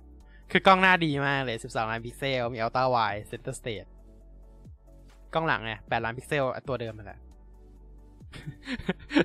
กล้องหลัง iPad ก็คือตัวเดิมอะไม่ได้เปลี่ยนหรอกกี่รุ่นแล้วก็ไม่รู้ คือไม่มีคนบ่น iPad เนาะ iPad อะจริง ๆ แล้ว iPad เป็นรุ่นที่เป็นอุปกรณ์ที่เปลี่ยนน้อยที่สุดเลยนะเดี๋ยวค่อยว่ากันเดี๋ยวค่อยว่ากันเดี๋ยวค่อยเดี๋ยวเดี๋ยวหลังจบหลังจบ21 e เราค่อยว่ากัน อืม ก็เมื่อกี้หน้าจอมีหน้าจอเมื่อกี้บอกใช่ไหมหกหกจุดเท่าไหร่นะหกจุดสี่นิ้ว อ่า เป็นหน้าจอ 120 Hz นะครับ ปรับได้นะครับ เป็น Adaptive เหมือนกัน แล้วก็มีเรื่องของ Dual Recording นะครับ ก็คือถ่ายถ่าย 2 จอแบบนี้ กล้องหน้าคู่กล้องหลังนะครับสำหรับคนคนที่แบบอยากถ่าย Reaction บล็อกอะไรต่างๆ จริงๆเหมาะกับสายวอล์กเนาะก็คือ เวลาเราไปดูโชว์อะ ก็ถ่ายข้างหน้าไปแล้วก็ถ่ายเห็นหน้าตัวเองด้วยอ่าเหมาะกับสายวอล์กนะครับ Dual Recording นะฟีเจอร์นี้ แล้วก็ในโหมดอ่า ถ่ายโหมดกลางคืน แล้วก็มี Space Zoom 30เท่า ก็ก็ซูม30เท่าปกตินั่นแหละดูเหมือนจะไม่ได้เน้นซูมแบบร้อยเท่า คือคือ S ยี่สิบมันทำเน้นซูมแล้วมันขายไม่ค่อยออกเขาก็เลยไม่ได้ทำต่อ คือจำได้ว่าตอนนั้นซูมร้อยเท่าเลยไหมใช่ไหมถ้าจะไม่เห็นนะ Ultra ตัว Ultra ซูมร้อยเท่าแล้วเสร็จปุ๊บ หลังจากนั้นคือหายไปเลยอะ ไม่มีแล้ว เป็นรุ่นเดียวที่ทำออกมา แล้วก็ processor ก็คือใช้ชิปตัวเดียวกันนะครับกับ S21 เลย เพราะฉะนั้นหายห่วงเรื่องการใช้งานแน่นอน แล้วก็มีกันน้ำกันฝุ่นด้วย เดี๋ยวเราเปิดเดี๋ยวเราเอาสเปคเต็มๆดูอีกทีหนึ่ง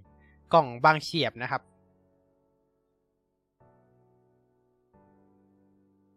หัวชาร์จแน่นอน ใช่ แล้วก็ถ้าถ้ามือถือรุ่นไหนตัดช่องชาร์จไปก็อย่าตามเทรนกันนะครับ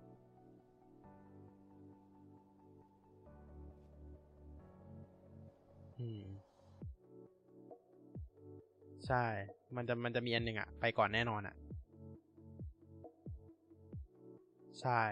โอเค เรามาดูสเปคเต็มๆกันดีกว่านะครับ เดี๋ยวเราจะพูดให้เต็มๆเลยเนาะ ก็คือจะเป็น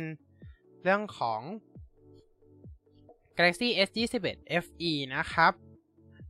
ก็เริ่มกันที่อะไรก่อนดี เริ่มกันที่หน้าจอก่อน เมื่อกี้หน้าจอเราบอกไปแล้วเป็นหน้าจอ 6.4 นิ้วนะครับ เป็นหน้าจอ Full HD Plus เท่านั้นนะ อ่า ไม่ใช่ ไม่ไม่ใช่หน้าจอ อ่า 2K ไม่ใช่นะ อืม อัตราส่วน 20 ต่อ 9 นะครับ 411 ppi เอ๊ะหรือมันเป็น 2K อันนี้ไม่แน่ใจ เขาไม่ได้เขียนไว้ หน้าจอนะครับ เป็นหน้าจอ Dynamic AMOLED 2X นะครับ 120 Hz มี HDR10 Plus ด้วย แล้วก็มีระบบ มีกระจก Gorilla Glass Corning Gorilla Glass Victus นะครับ กระจกที่แข็งแรงพอสมควรเลยเนาะ แน่นอนครับว่ามีระบบกันน้ำกันฝุ่น IP68 ด้วย เป็นมาตรฐานของมือถือยุคนี้ละ ยังไงแฟลกชิปต้องมี ถูกไหมแฟลกชิปรุ่นไหนไม่มีกันน้ำกันฝุ่นนี่มันคือไอ้นี่แล้วอะมันเหมือนเป็นมาตรฐานไปแล้วอะแล้วก็จะมีอ่า memory นะครับ ก็คือไม่มีไม่มีตัว micro SD card ใส่ได้แล้ว เหมือนเช่นเดียวกับ S21 ก็คือใส่ไม่ได้นะครับ ตัวชิป เป็น Snap 888 5G นะครับ ยังไม่ใช่ Gen 8 ก็ก็ก็ตัวเดียวกับ S21 นั่นแหละ เป็น 5 นาโนเมตรเนาะ แล้วก็บางประเทศขาย Exynos 2,100 แต่ว่าประเทศไทยขาย Snap 888 เนาะเขาเป็นรุ่น 5G อ่า ถ้าเป็นรุ่น 4G เขาขาย Exynos 2,001 ไม่มีแล้วล่ะในไทย ในไทยขาย 5G หมดละ เพราะฉะนั้นหายห่วงครับ เราได้ใช้ Snap แน่นอน ตราบตราบใดที่เอ้แต่ว่าเขา Snap เอ Exynos ล่าสุดเปิด เปิดตัวชิปแล้วนะ จะเปิดตัวชิปที่ทำร่วมกับ AMD แล้วนะ รอเลย รอได้เลย โอเค กล้องหลักนะครับ กล้องหลัง 3 ตัว 12 ล้านพิกเซล กล้อง wide 12 ล้านพิกเซล อ่า ultra wide นะครับ 123 องศา แล้วก็8ล้านพิกเซลนะครับ เป็นกล้อง telephoto นะครับ optical zoom 3 เท่า เอาจริงนะ ก็ยังไม่มีก็ซัมซุงก็ยังไม่บ้าทำ optical zoom เยอะเหมือนค่ายหนึ่งนะครับ ไม่รู้ว่าทำไมเขาอาจจะไม่ได้เน้นสเปคกล้องก็ได้นะ แล้วก็มีตัวของ selfie camera นะครับ กล้องหน้า 32 ล้านพิกเซล f 2.2 นะครับ ทั้ง 2 กล้องเนี่ยอัดวิดีโอได้สูงสุด 4K 60 เฟรมนะครับ แล้วก็ด้านหลังมี gyro EIS OIS กันสั่นเรียบร้อย นะครับ แล้วก็ที่สำคัญคือไม่มีรูหูฟังแน่นอน S21 ไม่มีรูหูฟังนะครับ เป็นลำโพงสเตอริโอบนล่างนะครับ แล้วก็ Wi-Fi รองรับ Wi-Fi 6 E plus ด้วยมั้งถ้าจะไม่ผิด ใช่ไหมแล้วก็บลูทูธ5.0 นะครับ มี NFC แล้วก็ USB เนี่ยเป็น USB-C นะครับ แต่ว่า สิ่งที่จะแตกต่างไปก็คือตัว Fingerprint ใต้จอจะเป็น Optical นะครับ ไม่ใช่ Ultrasonic อ่าคือ S21 ปกติจะเป็น Ultrasonic เนาะแต่อันนี้จะเป็น Optical นะครับ เป็นใต้จอเหมือนกันแต่ว่าเป็น Optical คล้ายกับรุ่นล่างนะครับ รุ่นรุ่นกลางตระกูล A ทั้งหลาย แล้วก็แน่นอนครับรองรับ Samsung Pay ด้วยระบบ NFC ซึ่งไทยไม่มีแล้วนะครับ พูดพูดพูดซะพูดซะช้ำใจเลย อืมช้ำมาก อยากใช้มาก ไม่มีให้ใช้แล้ว แล้วก็มีเรื่องของแบตเตอรี่ลิเธียมไอออนนะครับ 4,500 มิลลิแอมมาพร้อมกับระบบแฟลชชาร์จ 25 วัตต์นะครับ ชาร์จ 25 วัตต์ ก็ก็ก็ได้ก็ยังอยู่ที่25วัตต์เหมือนเดิม อืม ก็เขาก็คงไม่ได้เน้น ใช่เหมือนเหมือนเหมือนเหมือนบางค่ายนะครับ ไม่ใช่บางค่ายเหมือนหลายค่ายเหมือนหลายค่ายคือมัน ใช่ ก็ซัมซุงก็ยังอยู่ที่ 25 วัตต์นะครับ ก็ต้องบอกว่าชาร์จ 50%ใน 30 นาที ก็เร็วแล้วนะครับจริงๆ ก็ชาร์จชั่วโมงหนึ่งอะชั่วโมงกว่าปกติปกติของซัมซุงอะเนาะแต่ไวเลสชาร์จครับ 15 วัตต์เท่านั้นwireless charge สูงสุดแค่ 15 วัตต์ก็คือ fast charging ทั่วไปเลยอะเออชาร์จชั่วโมงครึ่งสองชั่วโมงโดยประมาณนะครับ อ่ามี power delivery 3.0 ด้วยนะครับสำหรับคนที่ใช้ power PD นะใช้ได้อ่าแล้วก็ต้องบอกว่าโมเดลเยอะมากนะครับ ไม่แน่ใจเหมือนกันว่ารุ่นขายในไทยใช้โมเดลไหน คือจะมี G990B G990B DS น่าจะน่าจะรุ่นนี้ เพราะว่าไทยไทยปกติไทยใส่ใส่ได้ใส่ได้สองซิมอยู่แล้ว จะเป็นไทยน่าจะเป็น G990B/DS น่าจะนะ อ่า แล้วก็จะมี G990U G990U1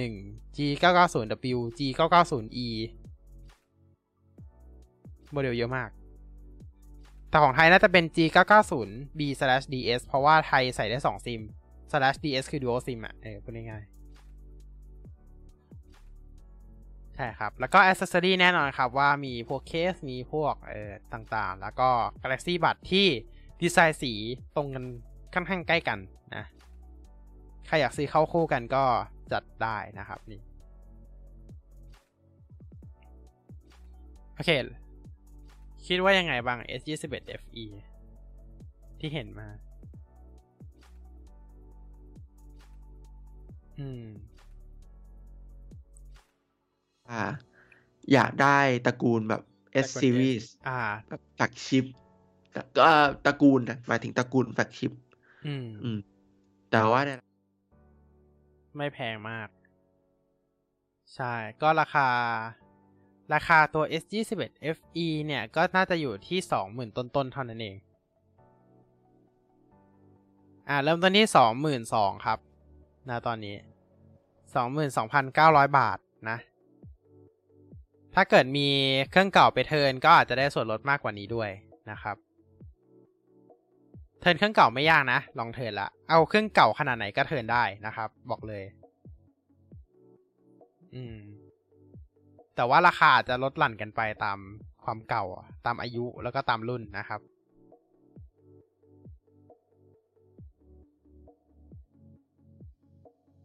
นั่นแหละก็ราคาถือว่าค่อนข้างถูกนะสำหรับแฟกชิปราคาแบบรุ่นแฟกชิปนะ ก็คือ 22,900 บาท ได้ก็คือชิปแฟกใช่ เป็นชิปแฟกชิปด้วยนะ อ่า เป็นชิปแฟกชิปด้วย ใช่ Snap 888 ด้วยนะครับ ก็ performance ก็แรงอยู่แล้ว ถึงแม้ยังไม่ใช่ Gen 1 เพราะว่า Gen 1 น่าจะต้องรอ S22 แต่นี่ยังเป็น S21 อยู่ อ่า ก็จริงๆ ก็เหมือนปีที่แล้วแหละเนาะ ปีที่แล้วก็ออก S20 FE ช่วงต้นปีเหมือนกัน อืม แบบประมาณเดียวกันเลย เนาะ โอเค อะ เมื่อกี้เราเราว่าเราจะพูดกันเรื่องอะไรนะ iPad ใช่ไหมเอ่อเดี๋ยวนะ iPad ใช่ใช่เมื่อกี้เราว่าเราใช่จะพูดกันเรื่อง แต่ละรุ่นของ iPad มันอัปเกรดเยอะขนาดนั้นจริง ๆ เหรอทำไมถึงไม่ค่อยมีคนบ่นอืม โอเค เราจะมาพูดถึงรุ่นที่อัปเกรดเยอะกันก่อนดีกว่า อ่า เปลี่ยนเยอะเลยนะ อืมหลักๆแล้วจะเป็น iPad Pro อืม ไม่ใช่2000ไม่ใช่2018เป็น2020นะหมายถึง2020เป็น2เป็น M1 อืมหมายถึงรุ่นนี้ อ่า ที่เปลี่ยนเยอะแล้วก็จากรุ่น2017ก็คือพวกรุ่น10 19สิบจุด12อ่า10.5กับสิบจุดห้ากับ12.9อ่าสิบจุดห้ากับสิบสองจุดเก้าใช่ เปลี่ยนเป็นสองพันสิบแปดเปลี่ยนเป็น2018อ่าอันนี้ก็อัปเกรดก็เปลี่ยนเยอะเหมือนกันเปลี่ยนดีไซน์ด้วยอันนี้ ใช่ ใช่ แต่ว่า2000 2010 2020เป็น2021เนี่ยก็จะเปลี่ยนแค่ชิปเป็น M1 เปลี่ยนไส้ในกับเปลี่ยนจออย่างเดียวเลยเปลี่ยนจอถ้าสำหเป็รันบรุ่นตัวเครื่องใหญ่นะ12.9เท่านั้นเอง จะสังเกตเห็นว่าจริง ๆแล้ว ไม่ได้เปลี่ยนมากมายขนาดนั้นเลย ไม่ไม่ได้เปลี่ยนเยอะเลอันยนี้ iPad Pro นะครับ ก็คือยังมี อ่า พวก Thunderbolt อะไรพวกนี้ด้วยเนาะสำหรับ iPad Pro ก็ว่ากันไป แต่ที่มันน่ากังขาจริงๆก็คือ iPad รุ่นกลางจนถึงรุ่นล่าง อ่า iPad รุ่นกลาง iPad รุ่นกลาง โอเค เราเริ่มที่ iPad mini iPad mini เปลี่ยนเยอะครับรุ่นล่าสุดเนาะงั้นเราข้ามใช่ไป iPad mini ห้าใช่ดีไซน์เหมือน iPad Air ถูกต้องสี่ไปห้าสี่ by ห้าเงียบมาก ไม่เปลี่ยนดีไซน์เลยเปลี่ยนแค่เปลี่ยนแค่ว่ามันเอ่อสเปคบัมกับใช่อัลบูมิซิลถูกต้องเพิ่มแค่นั้นเองจริง ๆ แล้วก็แค่นั้นเลย iPad Air ก็คือ iPad Pro downgrade ใช่อืมอ่า iPad Air คอนเซปต์ตอนนี้ก็คือเป็น iPad Pro downgrade ใช่ตั้งแต่ iPad Air 3 และที่เอา iPad Pro 10.5 นิ้วมา downgrade ถูก แล้วก็ iPad Air 4 ที่เอา iPad Pro Pro 2018 รุ่น 11 นิ้วมาดาวเกรดลง อ่าอ่านั่นแหละครับ แสดงว่า iPad Air รุ่นหน้า ก็คือจะเอาปี 2020 มาดาวเกรด มา downgrade เอ๊ะมันมีอะไรให้ดาวเกรดอะ2020 อ๋อ กล้องคู่ กล้องคู่ ใช่ เนี่ยเห็นไหมนึกนึกแค่ไม่ออกเลยว่ามีอะไรมีอะไรเปลี่ยนบ้างอืมกล้องคู่อาจจะแอบไม่ใส่ไรด้าแน่นอนไม่น่าใส่ไรด้าไรด้าน่าจะหมายแค่รุ่นโปร ใช่ แล้วก็แต่ที่น่ากังขาที่สุดน่าจะเป็น iPad รุ่นธรรมดา รุ่นธรรมดาฟรีซมา ปีที่สี่สามสี่สี่ละละปีที่สามปีที่อืมสี่ละค้างมามี10.2นิ้วมานานละไม่เนอะครั้งแรกรู้สึกว่า minor change ครั้งแรก major change ครั้งแรกก็คือจาก Gen 6 ไป Gen 7 เพิ่มขนาดหน้าจอปะใช่จาก 9.7 เป็น 10.2 10.2 แล้วก็ฟรีซอยู่ที่ 10.2มาจนแล้วถึงคืทุอกวันประเด็นนี้คือดีไซน์นั้นแหละมาเรื่อย ๆ เลย ใช่ ไม่กใช่ล้องหลังตัวเดิม ไม่ใช่แค่ดีไซน์ กล้องตัวเดิม หน้าจอสีหน้าจอเพิ่งเพิ่งเพิ่งเพิ่มล่าสุดเพิ่มอะไร เพิ่มทูโทน เพิ่มทูโทน ซึ่ง แค่นั้นแหละนั่นแหละ เปิดเยอะเหลือเกินทูโทนจะบอกให้ เปิดเยอะมากอืมใช่ เปิดเยอะมาก อืมบอกแล้ว iPad Pro เราดี จริงใช่ ดีจริง ๆ iPad iPad รุ่นปกติบอกเลยนะว่า กล้องหลังอะแทบไม่เปลี่ยนๆ กล้องหลังถ้าไม่เปลี่ยนกล้องหน้าก็เอาตรงๆ ก็คือแทบไม่ได้เปลี่ยนจะมาถึงรุ่นรุ่นปัจจุบันรุ่นเนี่ยล่าสุดเออใช่ที่ใส่เซนเตอร์สเตจเข้ามา แล้วคำก็ถามอัพเป็นคือ12ล้าน จาก Gen 7ไป Gen 8เปลี่ยนอะไรบ้าง นอกจากชิปนั่นน่ะสิ เปลี่ยนอะไรบ้างอะ Apple Pencil ก็ใช้ตัวเดิม ใช่ Apple Pencil ตัวเดิม Wi-Fi 6 ยังไม่รองรับเลยประเด็นเอออืม เอาอะไรล่ะ เอาอะไรล่ะ Wi-Fi 6 ก็ไม่รองรับ อะไรก็ไม่รองรับ ขอโทษนะบลูทูธยัง 4.2 อยู่เลย ตอนนี้เขาไปตอนนี้ 5.2 แล้วมั้ง5.2อืม คือแบบ อะไรเนี่ย เป็น iPad ที่น่ากังขาที่สุดแล้วอะประเด็นคือแบบสเปคไม่สูงเลยอะมีแค่ชิปเท่านั้นเองที่เอามาดึงได้อะใช่ฟูลลามิเนชันยังไม่มีเลยครับ หน้าจอ สะท้อนแบบระยิบระยับ คือหน้าจอหน้าจอฟูลลามิเนชันคือมันมันจะทำให้ตัวหน้าจอกับตัวกระจกอะมันติดมันแบบอ้อห่างห่างกันน้อยลง ถูกปะอ๋ออ๋อสลับสลับอันนั้นมัน anti reflective coating อืมอันอันนี้เป็นอ่า laminate โอเคอืมก็เวลาเขียนก็เหมือนรู้สึกว่าแบมับนลอยหมึกลอยหมึกลอยมันลอยใช่อันนี้เป็น อันนี้เป็นจริง ๆ ตอนที่เราใช้ Gen หกพอเปลี่ยนอืมมาใช้แอร์สามอะรู้สึกเลย คนละ feel เลยอะเอาจริง ใช่นั่นแหละๆถึงแม้เราจะยังไม่ใช้หน้าจอ 120เฮิร์ตซ์ก็ตามนะ นั่นแหละ ถ้าใช้โปรโมชั่นแล้วจะยิ่งติดใจเข้าไปใหญ่อืมคือจะจะกลับไปมองหน้าจอเดิมไม่ได้เลยคือตอนเนี้ยก็ก็เป็นเหมือนกันว่า ตอนเนี้ยจอคอมเราเป็น 75เฮิร์ตซ์ละอืมคือมันก็สูงกว่า 60เฮิร์ตซ์ถึงแม้มันจะไม่ได้สูงมาก แล้วตาเราไม่ได้แยกได้มากขนาดนั้น เราก็เริ่มรู้สึกแล้วว่า เออ มันจริง ๆ มันดูลื่นกว่าจอ 60เฮิร์ตซ์จริงอืมๆ แต่ที่มันสังเกตได้มากที่สุดคืออะไรไหมคือล่าสุดที่ทำ S21 ให้พ่อแม่เรา อ่า อืม คือตอนที่ลื่นลองไปจับ S21 ดู หรือว่าตอนที่เราลองไปจับ C4 หรือ C Flip ที่ศูนย์อะที่ช็อปอะอืมเออ อันนั้นมันลื่นอันนั้นมันคือรู้สึกจริง ๆ ว่ามันลื่น มันลื่นอืมปลื้นเลยอะเออจมัริงนๆเราเคยลื่นไปจับ iPad Pro แล้วก็รู้สึกว่าเออจริงๆแล้วหน้าจอมันลื่นมากฮะอืมถ้าใช้แล้วนี่จะติดใจ ใช่หแต่น้าจอว่าใหม่ แต่ว่าไม่เป็นไรครับ เรายังไม่มีงบ ถ้าซื้อรุ่นต่อไปถามว่าซื้ออะไรก็คงซื้อแอร์ผมซื้อแอร์แอร์ห้าใช่ก็คงซื้อ iPad Air 5 ครับ ก็คงไม่ได้เปลี่ยนจาก Air หรอกก็คงไม่ซื้อ Pro นะเอาจริงๆยอมรับเลย ก็คงไม่ซื้อ Pro อืม อืม iPad Pro ก็คงลาไว้ในอาหารที่เข้าใจว่าก็คงยังไม่ซื้อ key feature อย่างหนึ่งที่อยากจะทำที่ที่น่าจะทำแบบ ทำให้เลือก iPad Air มากกว่า iPad Pro ก็คือ Touch ID เพราะว่า iPad Pro ไม่มี ใช่เป็น Face ID เออเออเอออันนี้เป็นอีกหนึ่งรุ่นที่จริง ๆ แล้วอะ มันคือข้อที่เราแบบคิดแบบว่าทำไม Apple ไม่ถึงไม่ใส่มาให้ในรุ่นสูง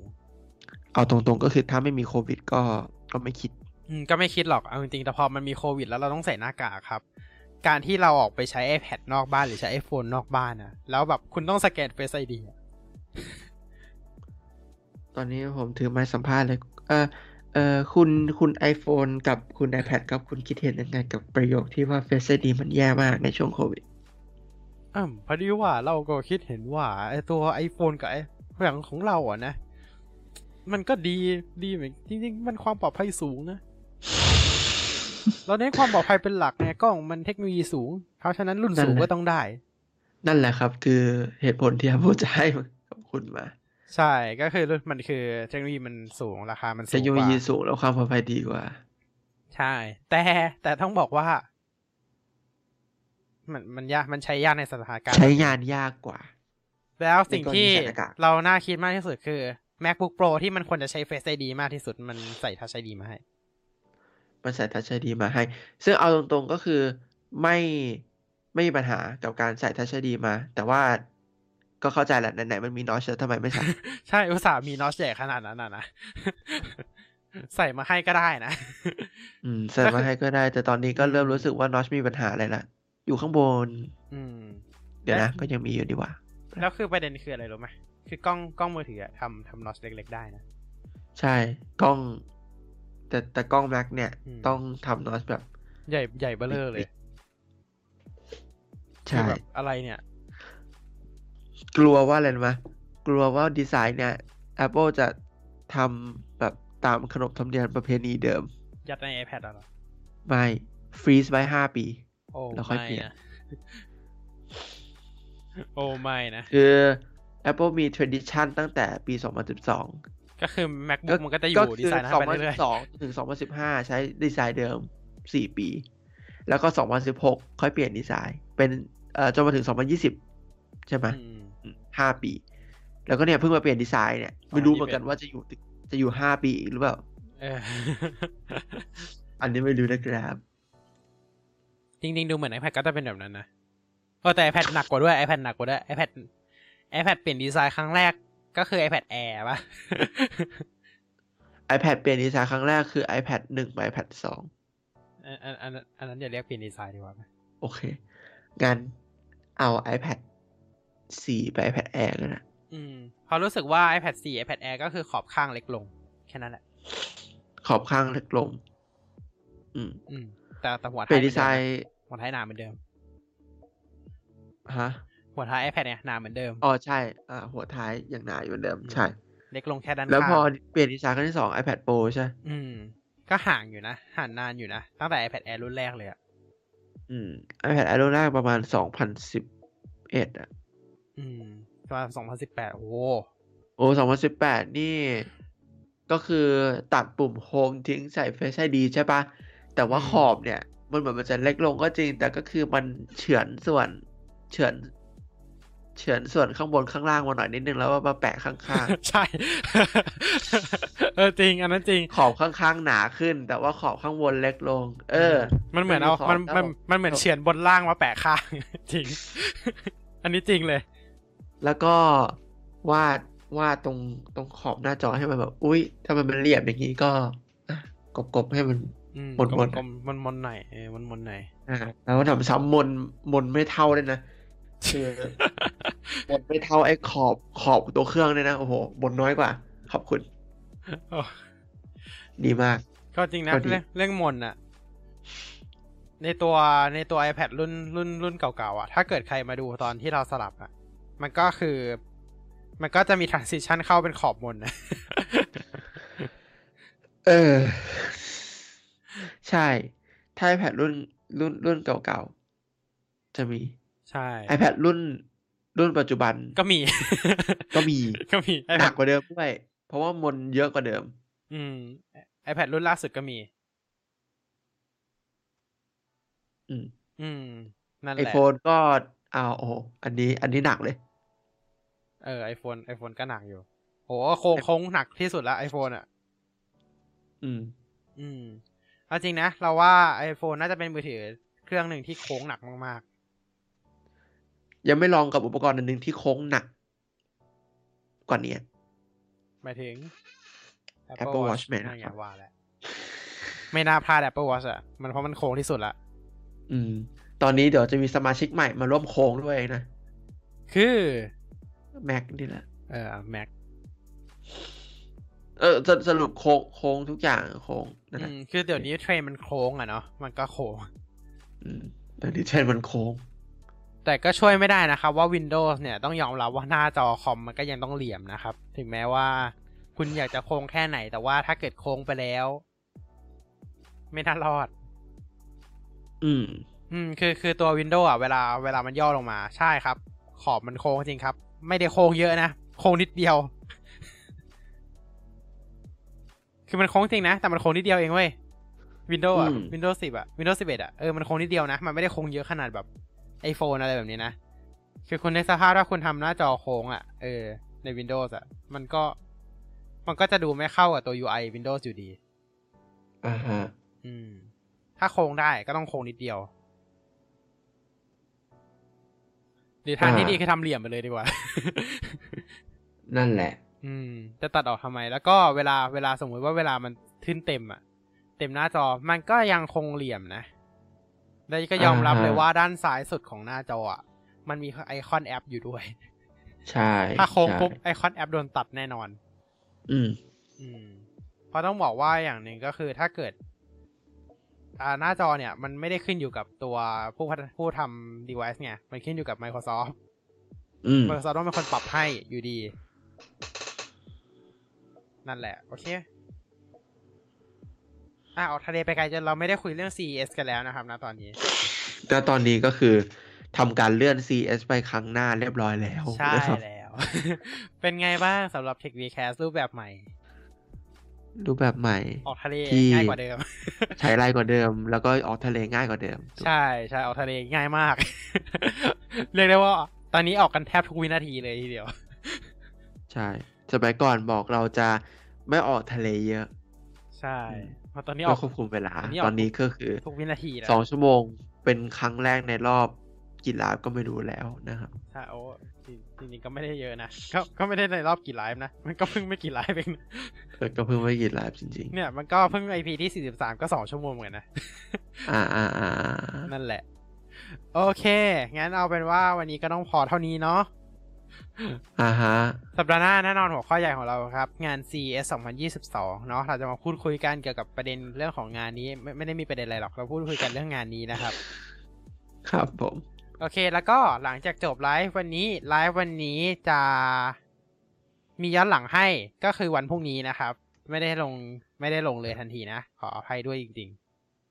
อ่าๆครับอ่าผมจะขอลงเป็นย้อนหลังให้ในวันพรุ่งนี้ แต่ว่าจะอยู่ในหน้าถ่ายทอดสดเหมือนเดิมเนี่ยแหละอ่า ก็คือขอไป